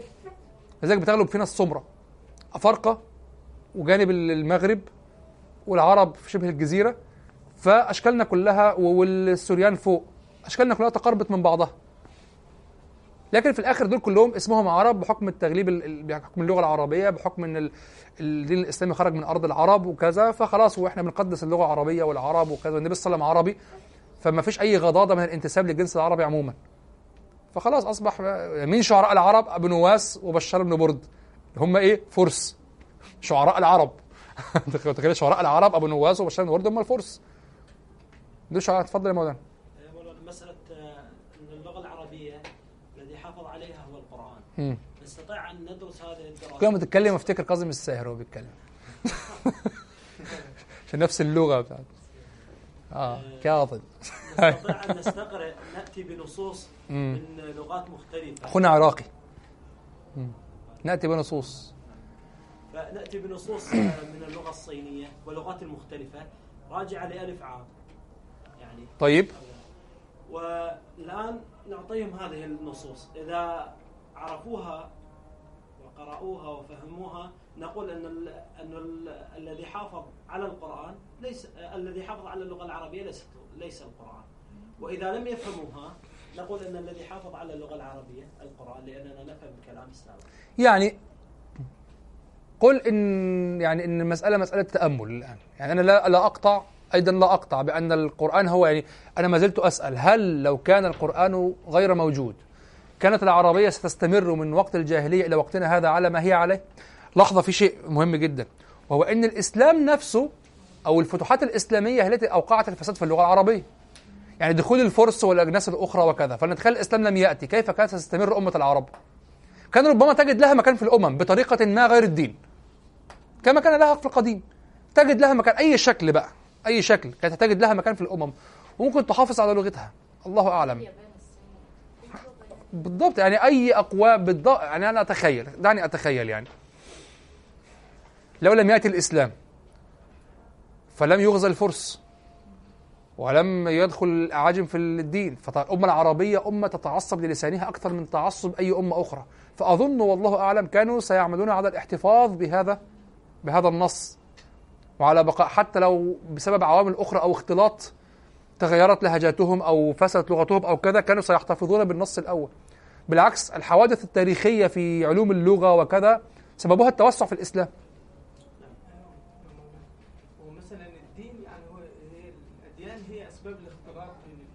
يعني الأديان توحد بين كل الأجناس صحيح. فلذلك أقول ربما وبالمناسبة العرب كانوا أجناس كانوا كانوا أديان عدة في المكان الواحد لكن الدين لم يكن مؤثر. الثقافة مسيطرة. العرب كانت القبيلة الواحدة قد تنقسم بين الوثنية والنصرانية وفيها وفيها وفيها بعض الموحدين أو الحنفاء. القضية عندهم لم تكن مشكلة. قضية الدين يعني. الإسلام طبعا جاء لأن الإسلام جاء دين شامل يعني يحكم. وسيزيل حتى أصنام الأعراف والأحكام وكذا. آه. لكن لكن الأديان الأخرى لم تكن كذلك. واضح؟ فأعتقد كانوا سيحتفظون بلغتهم والله أعلم. البعض طبعا سيتحمس يقول لا الإسلام لابد أن يكون له الفضل في الاحتفاظ باللغة. لا ال- الإسلام حافظ على اللغة وحولها إلى علم وكذا لكن لا تستطيع أن تجزم بأنها لولا الإسلام لضاعت اللغة. الله أعلم. يعني الإمبراطورية الفارسية والصليبية مم.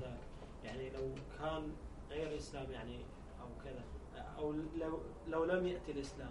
لا من الممكن أن تغزو أو ما هذه كلها تصورات محتاجين نفكر فيها بقى. كيف كان حل مالك؟ يعني هل بالفعل هل كيف كانت ستكون مقاومة العرب؟ نعم. يعني في حرب طب قبل الإسلام آخر غزوة عظمى حصل قبل الإسلام. حرب ذي قار. كانت بين العرب والفرس اتحد العرب على الفرس.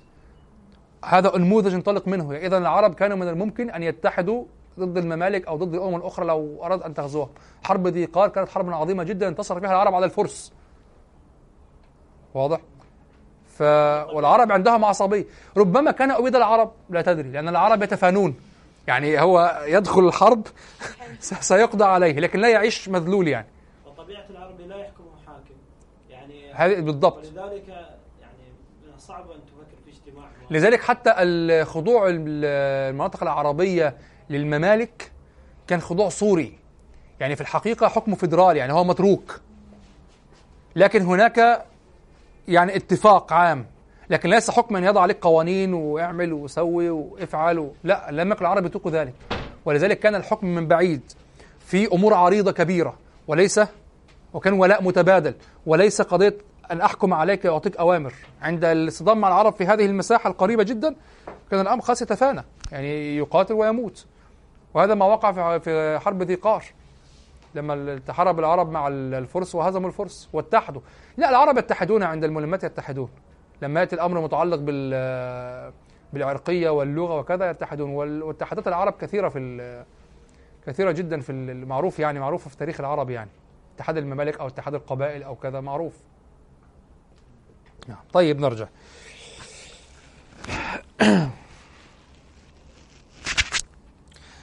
إذا نحن عندنا كلام آه النقطة المهمة طبعا أريد أن أوضحها. هل القرآن إذا لم يكن إذا لم يكن بليغا أو إذا يكن معجزا في بلاغته هل سيكون ذلك حطا من قدر القرآن؟ لا. دكتور محمد أبو زهرة تخيل أو أبو زهرة تخيل هذا. وهذا ليس صحيحا وإلا كان ذلك حطا من قدر التوراة والإنجيل. واضح؟ لكن نحن ندرس هل بالفعل المعجز في القرآن هو البلاغة اللغوية أو لا. شيء آخر. يقول وقد رأينا من علمائنا. حضرتك هو الفكرة إن هو مهم ليه ولا لأ؟ إن هو الفكرة إن الناس يا جوامع الكلم والبلاغة والفصاحة هو لن يكون نازلا. وربما كان متفوقا لكن ليس إلى حد الإعجاز البشري ان حضرتك يتم يعني ان النبي صلى الله عليه وسلم والصحابة يلفتوا الانتباه لبلاغة القرآن فلو هو مش بلاغي وهم كذابين دي الفكرة كيف؟ نحن أصلا نؤول أو نفك ما زلنا نحرر النصوص التي وردت في التحدي في تحدي القرآن. وأما لو وردت نصوص في بلاغة القرآن وأنه بليغ هذا لا يعارض فيه أحد. القضية في نصوص التحدي في القرآن فقط. هي هي هذه المشكلة. نصوص التحدي في القرآن. تحدي إلى ماذا؟ هذا هو. طيب. طيب إذا أرجع وأقول ال- الرازي الرازي آه، اللي وجد كلاما أو الدكتور محمد موسى وجد للرازي كلاما يدل على أنه قطع الشغب. فهل النظام كان يقطع الشغب أيضا؟ هذا هو. كما قلت هناك مشكلة. هناك ميل دائما للتأويل. ميل للتأويل. هناك خوف من بعض ال... هذا ما فتح معنا الكلام يعني. هناك خوف من بعض المسائل. إما أن تكفر القائل وتستريح وإما أن تنفي عنه القول وتستريح أو تأول القول وتستريح. لا تقبل أن يكون قد قال هذا القول شخص مسلم معتد به. واضح؟ على تحرير كلام النظام أميل إلى أنه قاله بالفعل. وسيأتي الكلام. قال الدكتور محمد أبو موسى طبعا هو قال هنا وتجد في كلام الرازي ما يوحي بأنه سلك هذا الطريق لقطع الشغب. طيب أين هذا في كلام النظام؟ طيب كلام الرازي لأن فيه ما يوحي بأنه يريد قطع الشغب لم يجادل معه أحد ويناقش معه أحد في موضوع الصرف في السور القصار. لكن النظام وقعت المجادلة معه من تلميذه الجاحظ. فالجاحظ كان أولى أن يدرك أنه يقوله لقطع الشغب. واضح؟ طيب. قال وقد وصف ابن كثير مقالة الصرف بأنها تصلح على سبيل التنزل والمجادلة. يقول وقد وصف ابن كثير مقالة الصرف بأنها تصلح على سبيل التنزل والمجادلة والمنافحة عن الحق. مع أنها غير مرضية وهذا كلام منصف. طيب ابن كثير يقول هذا الكلام في التفسير. طيب. يقول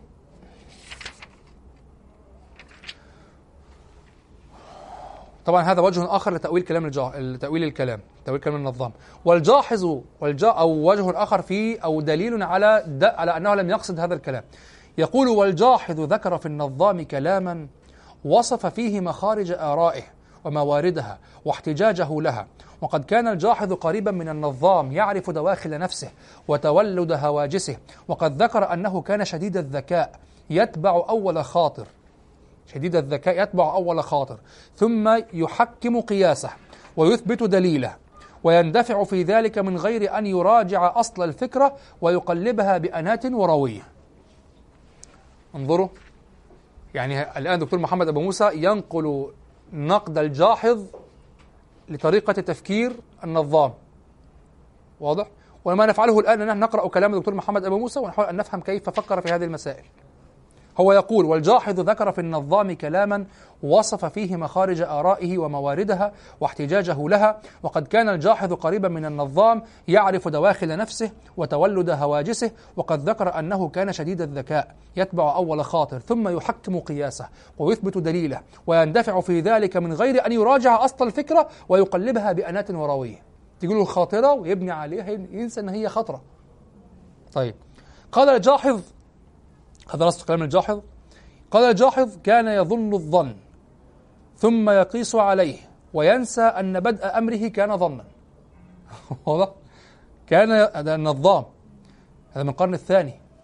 كان يظن الظن ثم يقيس عليه وينسى أن بدء أمره كان ظنا. فإذا أتقن ذلك وأيقنه حزم عليه. خلاص يعني هو يعني جاء ظنا فقعد يبني قياس على الظن فيحكم الأمر اللي هو في الهوى اللي هو ظن أصلا. يعني ممكن كله ينهدم في لحظة.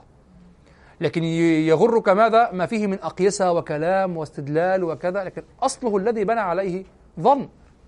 ضعيف. قال دكتور محمد موسى يقول وهذا عيب مضل ولعل الجاحظ أراد بهذا ما أشرنا إليه من القول بأن مثل النظام لا يخفى عليه ما بين القرآن وكلام الناس. وإنما هذه العوامل التي أوقعته فيما ذهب إليه من رأي غريب في الدراسات القرآنية. آه هو الدكتور محمد موسى علق على هذا القول بحاشية يقول ذكر الشيخ الفاضل محمد أبو زهرة أن القول بالصرفة له أصول في كلام الهند. مصدرها أقوال خاص أقوال خاصة البراهمة في في كتابهم الفيدة وأنهم قالوا على حد ما ذكره البيروني في كتابه ما للهند من مقولة مقبولة في العقل أو مرذولة طبعا ده عنوان كتاب ما للهند من مقولة مقبولة في العقل أو مرذولة قال أن في مقدورهم أو إن في مقدورهم أن يأتوا بأمثالها ولكنهم ممنوعون من ذلك احتراما لها ثم علق الفاضل رحمه الله على المنع بأنه يحتمل أن يكون من أن يكون منع تكليف. المفروض منعا تكليفيا المفروض مش عاملين ألف. أن يكون منعا تكليفيا. منعا تكليفيا. أن يكون منعا تكليفيا أي أنهم كلفوا بألا يأتوا بمثله. ولهذا لا يكون للمنع مدخل في إعجاز الفيدة كما زعموا. إحنا لسه بنتكلم في إعجاز القرآن. في إعجاز الفيدة دلوقتي. خدت بالك؟ وهم صرفوا أيضا. لكن صرفوا عشان مأمورين ما يفعلوش. لكن الصرف التحدي في القرآن كان للكفار. هنا للمكلفين. ومش تحدي انت ما تعملش. واضح؟ ولهذا لا يكون للمنع مدخل في أعجاز الفيدة. آه كما زعموا. ويحتمل أن يكون منعا تمكينيا بمعنى أن براهما صرفهم بمقتضى التكوين عن أن يأتوا بمثله. وهذا تفسير الشيخ كما قلنا. وأقول إن العب... أقول إن عبارة خ... إن عبارة خاصة البراهمة ليس فيها هذا الوجه الذي يعني الصرف. وليس فيها ما يقرب منه وإنما هي صريحة في أنهم لم يقولوا مثل أشعار الفيدة احتراما لها ولهذا احتراما لها وهذا غير ما نحن فيه لأن الصرف عند علمائنا تعني أمرا إلهيا. ثم إن كلام البراهمة في الفيدة كان محل سخرية العقل الإسلامي وقد كانوا يذكرونه مثلا للتسليم بعدم الحجة ومثلا للمذهب الذي لا مستنصر له أو لا مستنصر له لأن الذين قالوا به لا حجة لهم. وكتاب الفيدة مثل كتاب زرادشت وماني أنا بقرأ حاليا كتاب زرادشت. مفيد يعني. آه وكتاب الفيدة مثل كتاب زرادشت وماني فيها عند علمائنا حك حكم وتهوس. فكيف يستمد؟ ده ده فيه جنون أصلا. كتاب زرادشت ده فيه جنون الناس ما أعرفش معجبه بيه. ده فيه بلاوي أصلا. آه وكتاب الفيدة مثل كتاب زرادشت وماني فيها فيها عند علمائنا حكم وتهوس. فكيف يستمدون منها وجها لبيان الحجة في القرآن؟ طبعا الدكتور. الدكتور محمد أبو زهرة أبو زهرة بيحاول يضرب القول بالصرفه هو وصل أصلا بسرعة شديدة جدا كما قرأنا كلام الدكتور محمد يوسف الاعتراض عليه. وصل بسرعة شديدة جدا للقول ب للقول بأن هو يقول إلى أن النبي صلى الله عليه وسلم هو الذي وضع القرآن والفه يعني لازم يكون بليغ. يعني معناه أن القرآن لن يكون من الله لن يكون كلام الله سبحانه وتعالى إلا إذا كان هو المتناهي في البلاغة إلى حد الإعجاز. طيب والتوراة والإنجيل؟ طيب. قال ولو كان الأمر الدكتور أبو موسى معترض على محمد أبو زهرة يقول ولو كان الأمر ما ذهب إليه الفاضل ما سكت عنه الجاحظ ولا غيره. ثم إن النظام أحكم من أن يواجه في حومة جدال مستعر بكلام البراهيم الهش والذي يعرفه أهل زمانه ويعرفون قدره. هذا الدكتور محمد أبو موسى بيعترض على الشيخ العلام محمد أبو زهرة رحمه الله طبعا راجل كبير عالم كبير جدا له فضل وله كتاب مفيد جدا اسمه محاضرات في النصرانية. مطبوع في دار الفكر العربي. محاضرات في النصرانية رائع جدا. كلها صح؟ آه رائع جدا. ومترجم للأئمة الراجل رائعة جدا. راجل عبقري فعلا وفقيه فقيه حقيقي يعني من ضمن اللي حاطين القوانين الشرعية يعني. آه فالدكتور بيعترض بالمناسبة كثير كثير من ممن كانوا في هذا الجيل يعني الدكتور محمد أبو زهرة آه الشيخ آه اسمه إيه محمد عبد الله راز كثير منهم إذا تكلموا في قضية القرآن والبلاغة سقط الكلام تماما. يندفعون لماذا هم أصلا كانوا في بيئة لا تهتم بهذا الأمر كما تهتم بالبحوث العلمية والإثباتات وكذا. آه لا تهتم بقضيه الأدب أصلا والنظم وكذا. كتب عبد القاهر كانت ميتة في هذا الوقت. واضح؟ فالكلام كله دفاعي وعاطفي وكذا. يعني تقرأوا كلام الدكتور محمد عبد الله في النبأ العظيم مليء بالدفاعات العاطفية يعني ومليء بالأخطاء. لكن إثباتاتهم كلها إثبات عقلية. يعني لو كان كذا لكان كذا ولو لكان كذا لسمعنا كذا. هذا صحيح. يعني أغلبه صحيح. 80% منه صحيح. في هذا الجانب الاستدلالي. أما مواجهة النص وإظهار تفوق نص على نص من جهة الحجج البلاغية لا كلامهم ضعيف. ضعيف جدا يعني. طيب. لكن يسلمون اجمالا. يعني يفزعون إذا قيل القرآن ليس معجزا في البلاغة. يفزعون. لكن لا يتعاملون حتى مع أدنى البلاغة فيه أو البلاغة حتى العالية العادية فيه. واضح؟ يعني طبعا في أغلبهم أو في كثير من إنتاجهم وليس أنهم هكذا على التفصيل على الاستغراق واحد واحد يعني أو أو في كل حالة من أحوالهم من أحوال الواحد منهم يعني. في تفسير القرآن كبلاغة على أنه بلاغة و يعني من حيث كونه تفسيرا بيانيا وكلاما عاليا عندك كتابان. الأول بلا منازع الكشاف الزمخشري والثاني التحرير والتنوير للطاهر بن عاشور. التحرير والتنوير للطاهر بن عاشور. وكلاهما مطبوع متوافر الحمد لله. لكن تحتاجين قبل قراءة التفسير إلى أدوات كثيرة جدا. تحتاجين إلى قراءة الشعر كثيرا جدا وإلى أن تعرف طرائق العرب كثيرا جدا. يعني وأنا وأنا يعني في طريقي الآن أتدبر في آه، يعني أجول بذهني في القرآن على ما يشبه آه، على بعض الصورات تشبه قول النابغة على نفس النهج يعني آه، لما يقول ولا أرى فاعلا في الناس يشبهه ولا أحاشي من الأقوام من أحد إلا سليمان إذ قال الإله له ثم قصة طويلة يعني في الأخير كله يصب في ماذا؟ ولا أحاشي من أحد إلا سليمان لما لما لما لما لما وقصة طويلة وكلها تخدم ماذا؟ ولا أحاشي إلا واضح؟ فوجدت عدد من المواضع ومنها في في سورة يوسف مبنية على إذ أيضا. نحن نقص عليك أحسن القصص بما أوحينا إليك هذا القرآن وإن كنت من قبله لمن الغافلين. ها؟ إذ قال. نقص عليك إذ إذ هنا ظرف صح؟ متعلقة بماذا؟ ما العامل فيها؟ نقص عليك. يعني نحن نقص عليك إذ قال. وبدأت القصة الطويلة تستغرق السورة. فكلها نحن نقص عليك. إذ ولا أرى فاعلا في الناس يشبهه ولا أحاشي من الأقوام من أحد إلا سليمان أي أحاشي إلا سليمان أحاشيه. إذ قال الإله له قم في البرية فاحددها عن الفند. وخيس الجن إني قد أذنت لهم. يبنون تدمر بالصفاح والعمد. فمن أطاعك فانفعه بطاعته. وبما أطاعك وادلله كما أطاعك وادلله على الرشد. ومن عصاك فعاقبه معاقبة تنهى الظلوم ولا تقعد على ضمد إيه ده؟ إلا لمثلك أو من أنت سابقه سبق الجواد إذا استولى على الأمد. كل هذا داخل في إذ التي العامل فيها أحاشي. ولا أحاشي من الأقوام من أحد إلا سليمان إذ قال الإله له. نقص عليك أحسن القصص إذ قال يوسف. واضح؟ نفس المنهج موجود. والاستطراد بعد ذلك في القصة بالعكس قصة القرآن أطول. كلها تفسير لإذ يعني كل هذا قصصنا كل هذا إذ نقص عليك. مقول لا ليس مقول إذا أنت في في إحداث ال- حول التفسير. نحن نقص عليك حين قلنا لك كذا. ففي الأخير لابد أن ترجع إلى نحن نقص عليك أحسن القصص. لما قلنا لك كذا. منهج العرب نفس الطريقة الاستطراد بعد إذ مع أن إذ في عندنا نحن الآن لابد أن تكون جملة قصيرة أو شيء قصير. لا أحد عندنا يطيل بعد إذ. إذ التي هي الزمنية ظرفية. أنا فعلت إذ فع... كنت آه آه كنت هناك إذ كان هو هناك. كنت أفعل كذا إذ كنت أفعل كذا. إذ كذا إذ كذا. لكن إذ وقصة طويلة بطول نفس طويل وكلها تخدم ما قبل إذ وتظل مستحضرا العامل في إذ مستحضرا هذا العامل في أو روح هذا العامل في كل ما بعد إذ. هذا منهج قرآني وشعري ليس عندنا. واضح؟ وكل إجراء شعري نجده استقرئ له القرآن هكذا وأدر عقلك في القرآن ستجد عليه أمثلة. ويمكن أن يطعم بها الشرح الشعري يعني. نعم. طيب.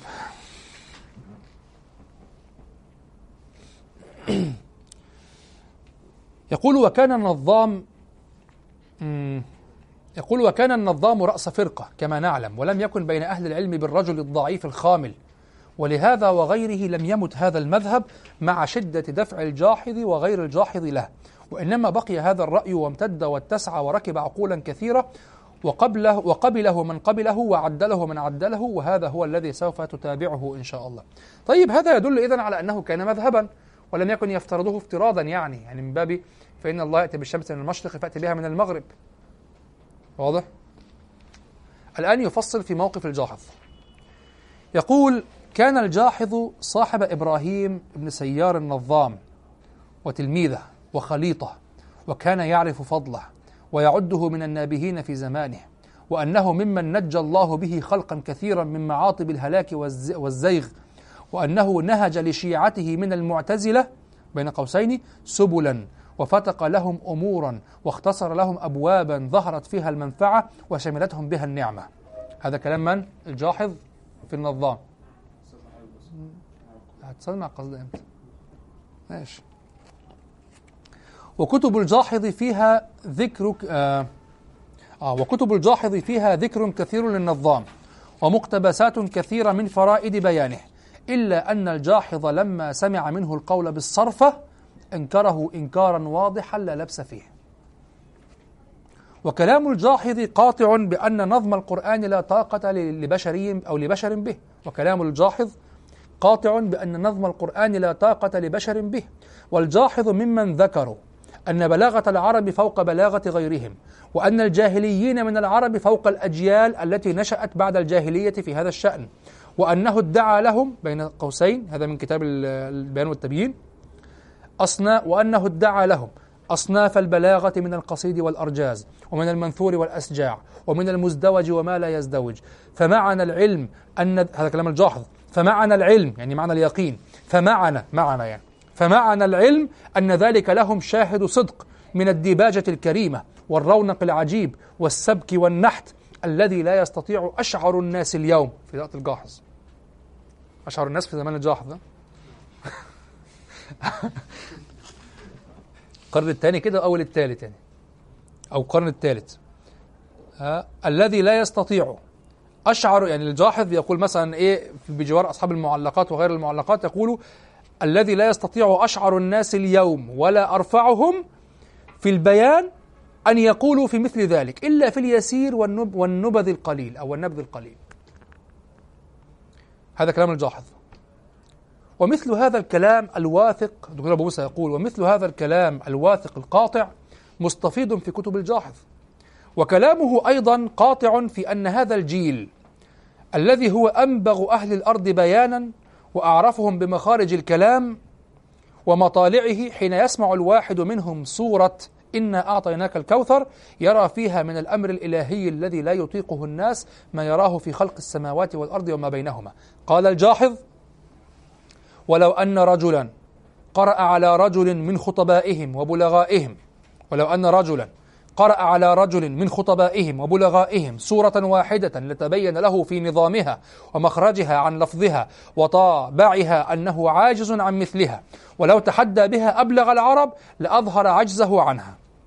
وهذا الفهم المستقيم دكتور موسى يقول وهذا الفهم المستقيم لا يلتقي مع الصرفة من قريب ولا من بعيد وهو نص في بيان علة العجز وأنها في نظام الكلام ومخرجه من لفظه وطبعه وأن العرب قد تبين لهم ذلك واستيقنوه وأنهم عجزوا عجز من يعرف علة عجزه وليس عجز المتحير المصروف يعني هو يثبت أن الجاحظ يقول بماذا؟ يقول بماذا؟ يقول بالإعجاز البلاغي لا بالصرف ويعارض شيخه ال- النظام وقد كتب الجاحظ كتابا في هذا الباب سماه الاحتجاج لنظم القرآن والتسمية قاطعة في رفض الصرف. وقد قال في مقدمته فلم أدع فيه مسألة لرافضي ولا لحديثي ولا لحشوي ولا لكافر مباد ولا لمنافق مقموع ولا لأصحاب النظام. هو شيخ. ولا لأصحاب النظام ولمن نجم بعد النظام ممن يزعم أن القرآن حق وليس تأليفه بحجة وأنه تنزيل وليس ببرهان ولا دلالة. مرة أخرى كلام كلام الجاحظ في مقدمة كتابه الاحتجاج لنظم القرآن. يقول فلم أدع فيه مسألة فلم أدع فيه مسألة لرافضي ولا لحديثي ولا لحشوي ولا لكافر مباد ولا لمنافق مقموع ولا لأصحاب النظام ولمن نجم بعد النظام ممن يزعم أن القرآن حق وليس تأليفه بحجة وأنه تنزيل يعني يعترفون أنه تنزيل وأنه تنزيل وليس ببرهان ولا دلالة. وهذا قاطع أبو موسى يقول وهذا قاطع في رفض الصرفة. طيب هل الجاحظ قال بالصرفة في وقت آخر وتناقض؟ يقول دكتور أبو موسى وجاء في كتاب الحيوان ما رجح عند بعض أهل العلم أن الجاحظ قال بالصرفة وأنه تناقض واضطرب. هذا كلام الرافعي والحقيقة أنا قرأت كلام الجاحظ في هذا لا توجد فيه حجة على كلام الرافعي أنه قال بال- بالصرف. والدكتور أبو موسى هنا مصيب جدا. في الاعتراض على الرافعي. واضح؟ قال الرافعي رحمه الله هذا في كتابه إعجاز القرآن. له كتاب اسمه إعجاز القرآن جميل جدا يعني. أما الجا وهذا من الكتب التي سنقرأها إن شاء الله. سن يعني نختصرها ونعلق عليها. قال ال- قال الرافعي رحمه الله أما الجاحظ فإن رأيه في الإعجاز كرأي أهل العربية وهو أن القرآن في الدرجة العليا من البلاغة التي لم يعهد مثلها. ثم قال يعني الرافعي غير أن الرجل كثير الاضطراب. فإن هؤلاء المتكلمين يعني أصحاب علم الكلام فإن هؤلاء المتكلمين كأنما كانوا من عصرهم في منخل. ولذلك لم يسلم هو أيضا من القول بالصرف. ونعلم هذا انتهى كلام الرافعي. دكتور أبو موسى سيعلق على كلام الرافعي. يقول ونعلم أننا قد نجد فيما كتبه العالم رأيا له يضرب رأيا آخر. وخاصة إذا طالت ممارسته للاستخراج والتأليف وتراخت الأيام بين أوائل آرائه وأواخرها. وقد تجد لأهل العلم غفلات لا يقع فيها المبتدئون وهي كثيرة.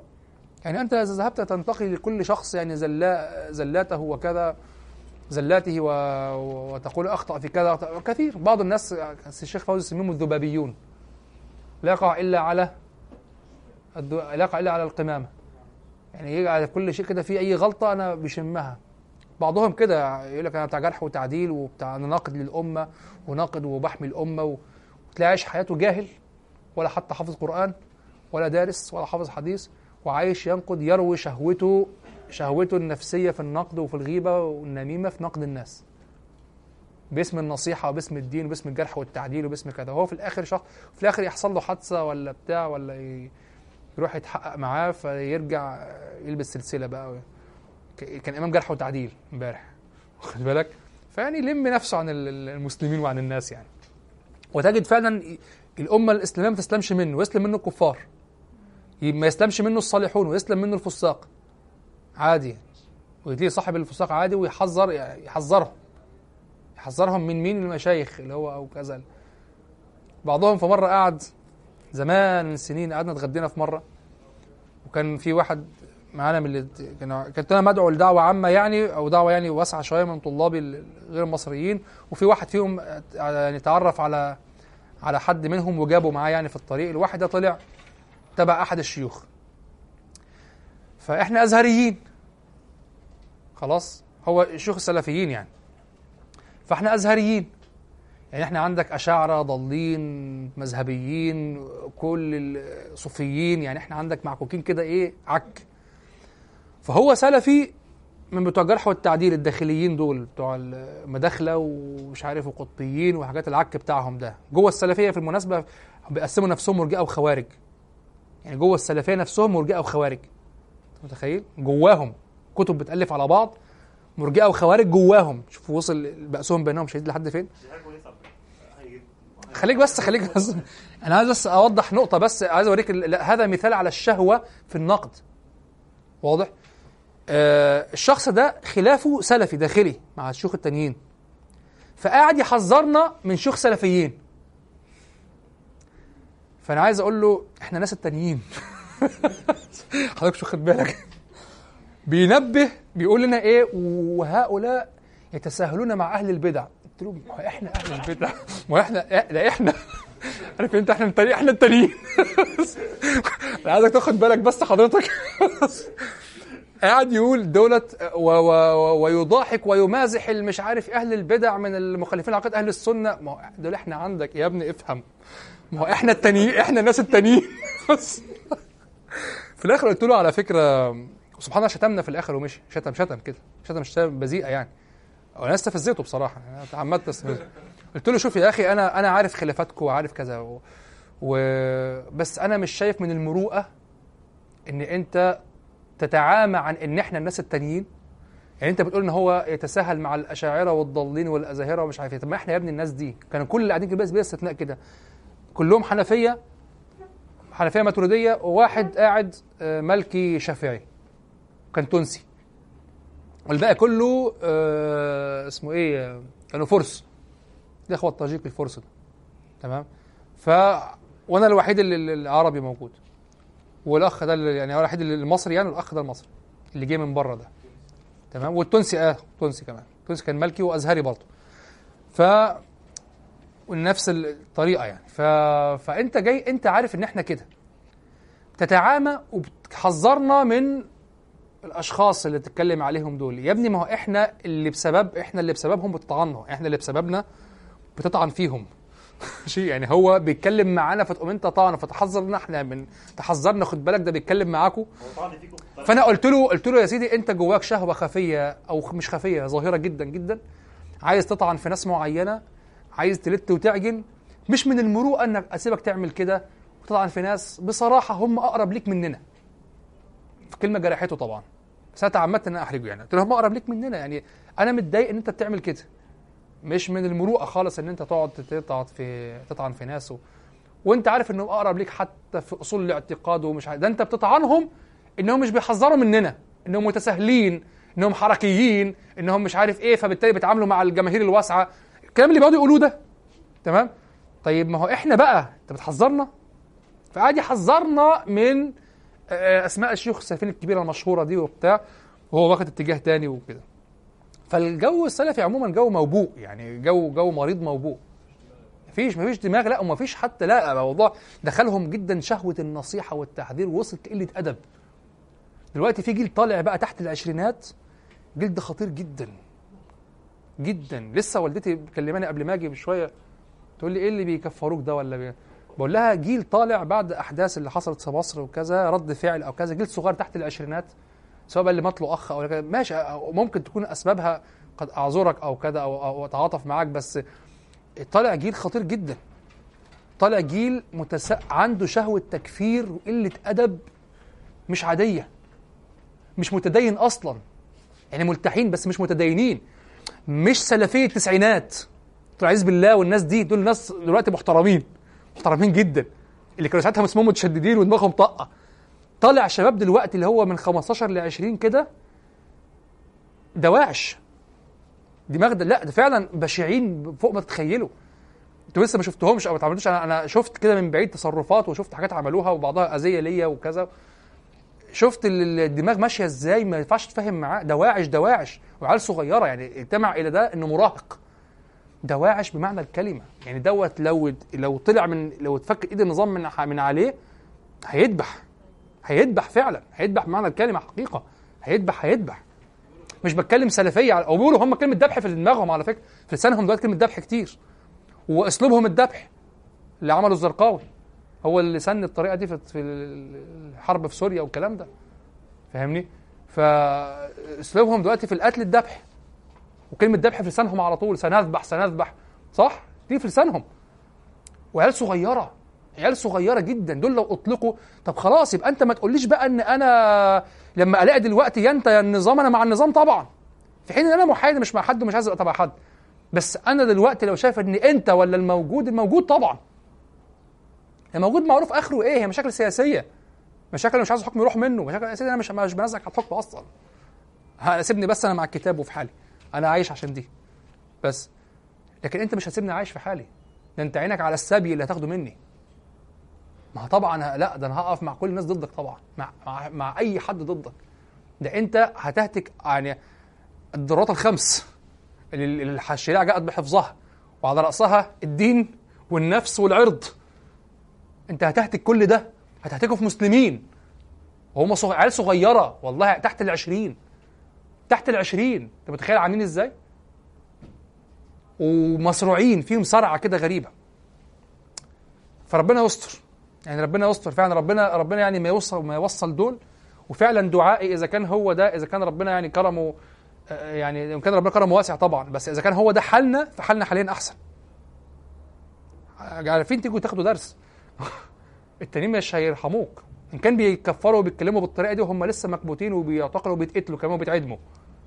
ما بالك بقى؟ وللأسف التعامل معاهم غبي. التعامل أسلوب التعامل معاهم مش صح. سواء من الناس سواء من ال- ال- اللي بيعاقبوهم ما هو مش صح.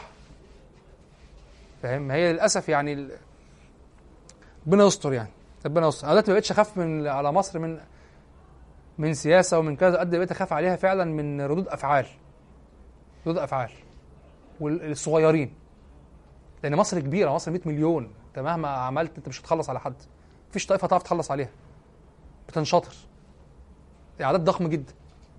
فخلاص مصر أمة كبيرة. ما بقتش مصر مش دولة صغيرة مصر أمة كبيرة. يعني فعلا فعلا بدون مبالغة بعض أحياء القاهرة عددها قد عدد الدول العربية. عدد السكان بعض الأحياء شبرا دي قد بعض الدول. شبرا دي كام مليون؟ آخر حاجة سمعتها كان فيها 10 مليون لوحدها تقريبا. مش كام مليون ولا القاهرة دي ولا كام؟ لا القاهرة كام مليون لوحدها؟ 34 مليون. أو العراق كله تقريبا 39 مليون. والعراقي عدد يعني تقريبا تقريبا العراق قد القاهرة. يعني انت جيت العراق النهارده من انت جاي من المحافظات جيت العراق. قطر 800 آه، 850 ألف. ما كلهم تقدر تكتب. مش مليون 850 الدكتور ألف. قطر 850 الف يعني ما كانوش مليون. أصلا القاهرة القاهرة 34 مليون بيقول لك. يعني أنت متخيل؟ أنت فأنت مش هينفع تتعامل إيه المعاملة البلدي دي. شغل البلدي ده وخش وخلص على الناس ويعمل مش عارف إيه ويعني شغل تخلص كده تخلص مع الأفراد مش هينفع. لازم تتعامل شغل ثقافي. لازم شغل فاهمين؟ لازم شغل ثقافي لازم شغل إعلامي شغل ثقافي. وإعلامي مش قهري إعلامي احتوائي سيطرة غسل مخ تنظيف أي حاجة. فاهمين؟ فانت حتى مش محتوي التيارات الدينية أو الاتجاهات الدينية زي الأزهر المعتدلة المطالبة اللي هي ممكن تغير لك دماغ الناس دي. يعني انت حتى مش محت... مشغلهم بالمشاكل معاك. فاهمين قصدي؟ شغلهم بالمشاكل اللي معاك. مش مخليهم راضيين عن الوضع بحيث يتفرغوا للناس دي. كارثة. ربنا يستر. طيب نرجع. نرجع. هو يقول ونعلم أننا قد نجد فيما كتبه العالم آه، رأيا له يضرب رأيا آخر. وخاصة إذا طالت ممارسته للاستخراج والتأليف وتراخت الأيام بين أوائل آرائه وأواخره. وقد تجد لأهل العلم غفلات لا يقع فيها المبتدئون وهي كثيرة ولو أراد آه ولو أراد مريد أن يكتب في أوهام الأعيان لوجد بين يديه الكثير والكتب مشحونة بذلك. تقعد بقى تتلقى بقى إيه زي بقول لك الأخ اللي بيقعد إيه ينتقي أخطاء العلماء. وما يتقال له اسم أي واحد عنده أخطاء عنده أخطاء يتكلم كده. يا ابني هو ده أنت خطأ أنت خطيئة بنفسك. يعني أنت لوحدك خطيئة وجودك كده خطيئة. إيه عنده أخطاء؟ هو في حد ما عندوش أخطاء؟ بالذات إذا كثر كلامه زي ما بيقول وكثر خيره لازم طبعا ليه أخطاء. عنده أخطاء. يعني إيه يعني؟ هي دي مشكلة عنده أخطاء. مين عندك ما عندوش أخطاء؟ يعني ما فيش كلنا مش معصومين. طيب ما ينفعش تبقى صفة تقولها في الواحد طالما دي صفة إنسانية. ده بني آدم. دي تساوي بني آدم. إلا إذا بقى قال لك إن فلان ما عندوش أخطاء دي حاجة تانية بقى لو ادعى العصمه لحد عنده. ولكن آه دكتور موسى يقول بقى يقول يعني هل تناقض الجاحظ؟ لا يقول ولكن يبعد أن يحتشد العالم لمسألة كهذه. يعني هو يقول هو يعترض على الرافعي. الرافعي يقول الجاح- الجاحظ له كلام مضطرب. ينظر لل- ضد الصرفة ثم يثبت الصرفة. فهو يقول لا. صعب جدا أن يقع هذا. نعم صحيح أنه يعني ي- يغفل العالم ويقع في أخطاء لا يقع فيها المبتدئ. وهذا كثير خاصة إذا كثر خيره وكلامه وكذا وارد. وارد جدا. طيب. ممكن تبص يقول لك على أسماء الإشارة يخليها أسماء مبهمة الاسماء كذا يقول لك دي أسماء كذا دي أسماء ضمائر ويلخبط زي اسمه إيه ابن هشام في قطر الندى. وأظن هو أورد هنا عن ابن هشام كذلك أو أو ابن مالك. يقول فابن مالك على إمامته كما يقول ابن هشام يجعل من أقسام إلا قوله تعالى إلا تنصروه فقد نصره الله مع أنه إن الشرطية مع لا وهذا من الخطأ البين. يعني جعل من إلا إلا جعل قوله تعالى إلا تنصروه. مع أنها مع أنه اللي هي إلا تنصروه يعني إن لا تنصروه إن الشرطية مع لا. عادي. ده ما يقعش فيها مبتدئ. بس عادي. أهي خطأ أهي. هفوة. بسيطة يعني. وهذا من الخطأ البين. وعبد القاهر يقول إن إنما تكون في الأمر إنما تكون في الأمر الذي يعتقد فيه المخاطب عكس ما تدل عليه. ثم يذكر من شواهد قوله تعالى إنما يتذكر أولو الألباب. ولم يفطن إلى أنه لو صح ما يقول تكون الآية خطابا لمن يعتقد أن التذكر والتدبر إنما هو ممن لا عقل له. وهذا باطل ببداهة العقول. بسيطة. يقول لكن ليس من هذا كلام الجاحظ. ليس من هذا كلام الجاحظ. لماذا؟ كلام الجاحظ. لماذا؟ لأن الجاحظ نظر لقضية الصرف. فلا يصح أن يخالفها هكذا دون تنظير مقابل. ليست هفوة ليست خطأ. يعني لو أن ابن مالك أخذ ينظر على أن إلا في إلا تنصروه هي إلا وليست إن لا لن تكون في هفوة. ستكون مذهب. حتى لو مغرق في البطلان لكن مذهب مش هفوة. واضح؟ لكن نحن قلنا هنا هفوة. ولو نبه تنبه. صح؟ طيب. يقول ولكن يبعد أن يحتشد العالم لمسألة كهذه من أكبر ما شغل ويشغل علماء المسلمين فيضع فيها كتابا يبت الحكم فيها بتا. الذي هو كتاب يحتاج إلى نظم القرآن.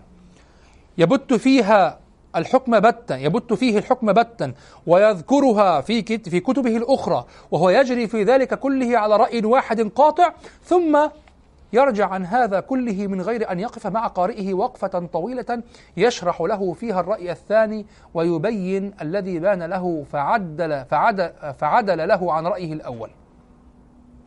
ومثل هذا كثير في كلام العلماء.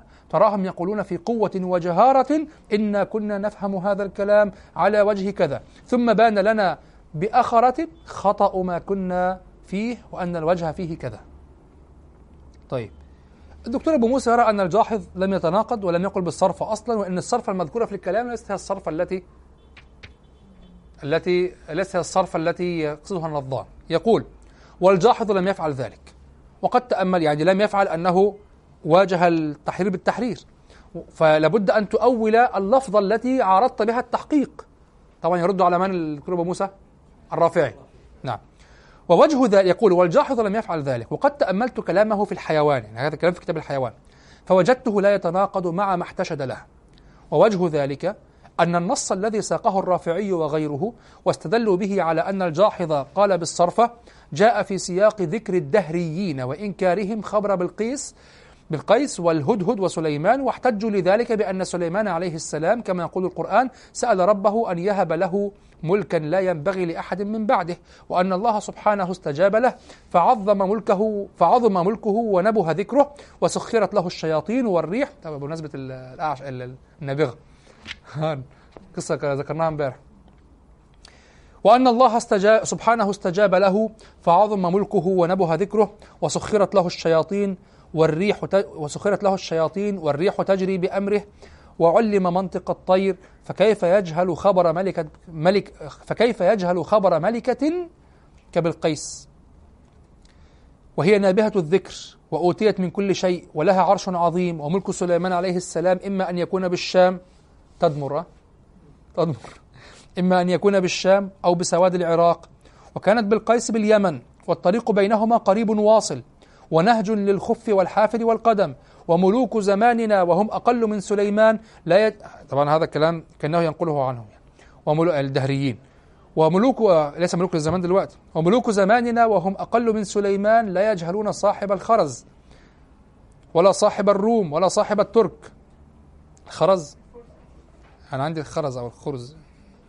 ولا صاحب الترك ولا صاحب النوبة. واضح أنها مكاني طيب.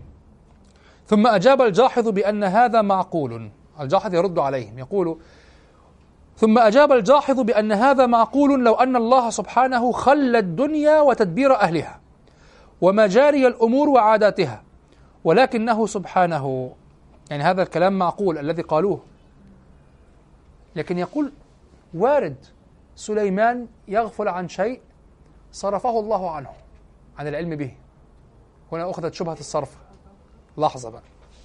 ثم أجاب الجاحظ بأن هذا معقول لو أن الله سبحانه خلى الدنيا وتدبير أهلها ومجاري أمورها وعاداتها ولكنه سبحانه يتدخل قدره فيرفع الأوهام فيرفع عن الأوهام أشياء يعني عن العقول أشياء ويصرفها عن الفطن فيحدث ما جرى به قدره. وكان يعقوب بن إسحاق أنبه أهل زمانه سيدنا يعقوب أبو يوسف عليه السلام.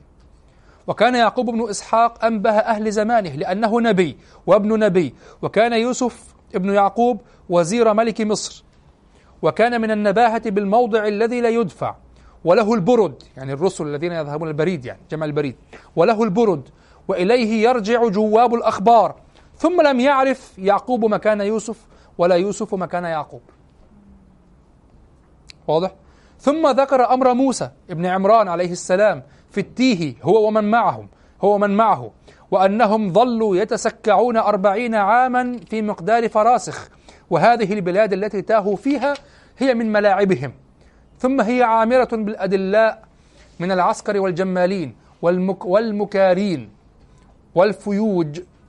قال الذين يحملون بريد الملوك السفراء يعني وهو معرب ذكره الجواليق. والرسل والتجار ولكن الله صرف أوهام موسى ومن معه عن البصر بالطريق الواصل بهم.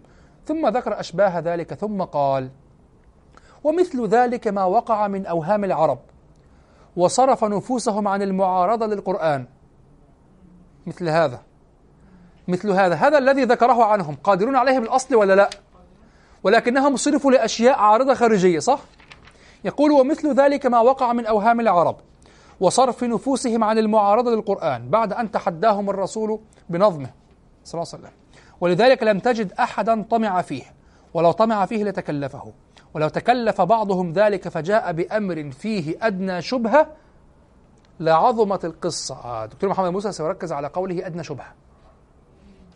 لم يقل جاء بمثل القرآن بل بأدنى شبهة. وهذا يؤيد كلام وإن كنت سأناقشه إن شاء الله. يؤيد كلام من؟ من يؤيد كلام ال- ال- الشيخ آه، أستاذ محمود شاكر لما قال إنهم لم يأتوا بشيء أصلا. هو سيقول إنهم لو أتوا بشيء أي شيء لا, لا ذاع ذكره.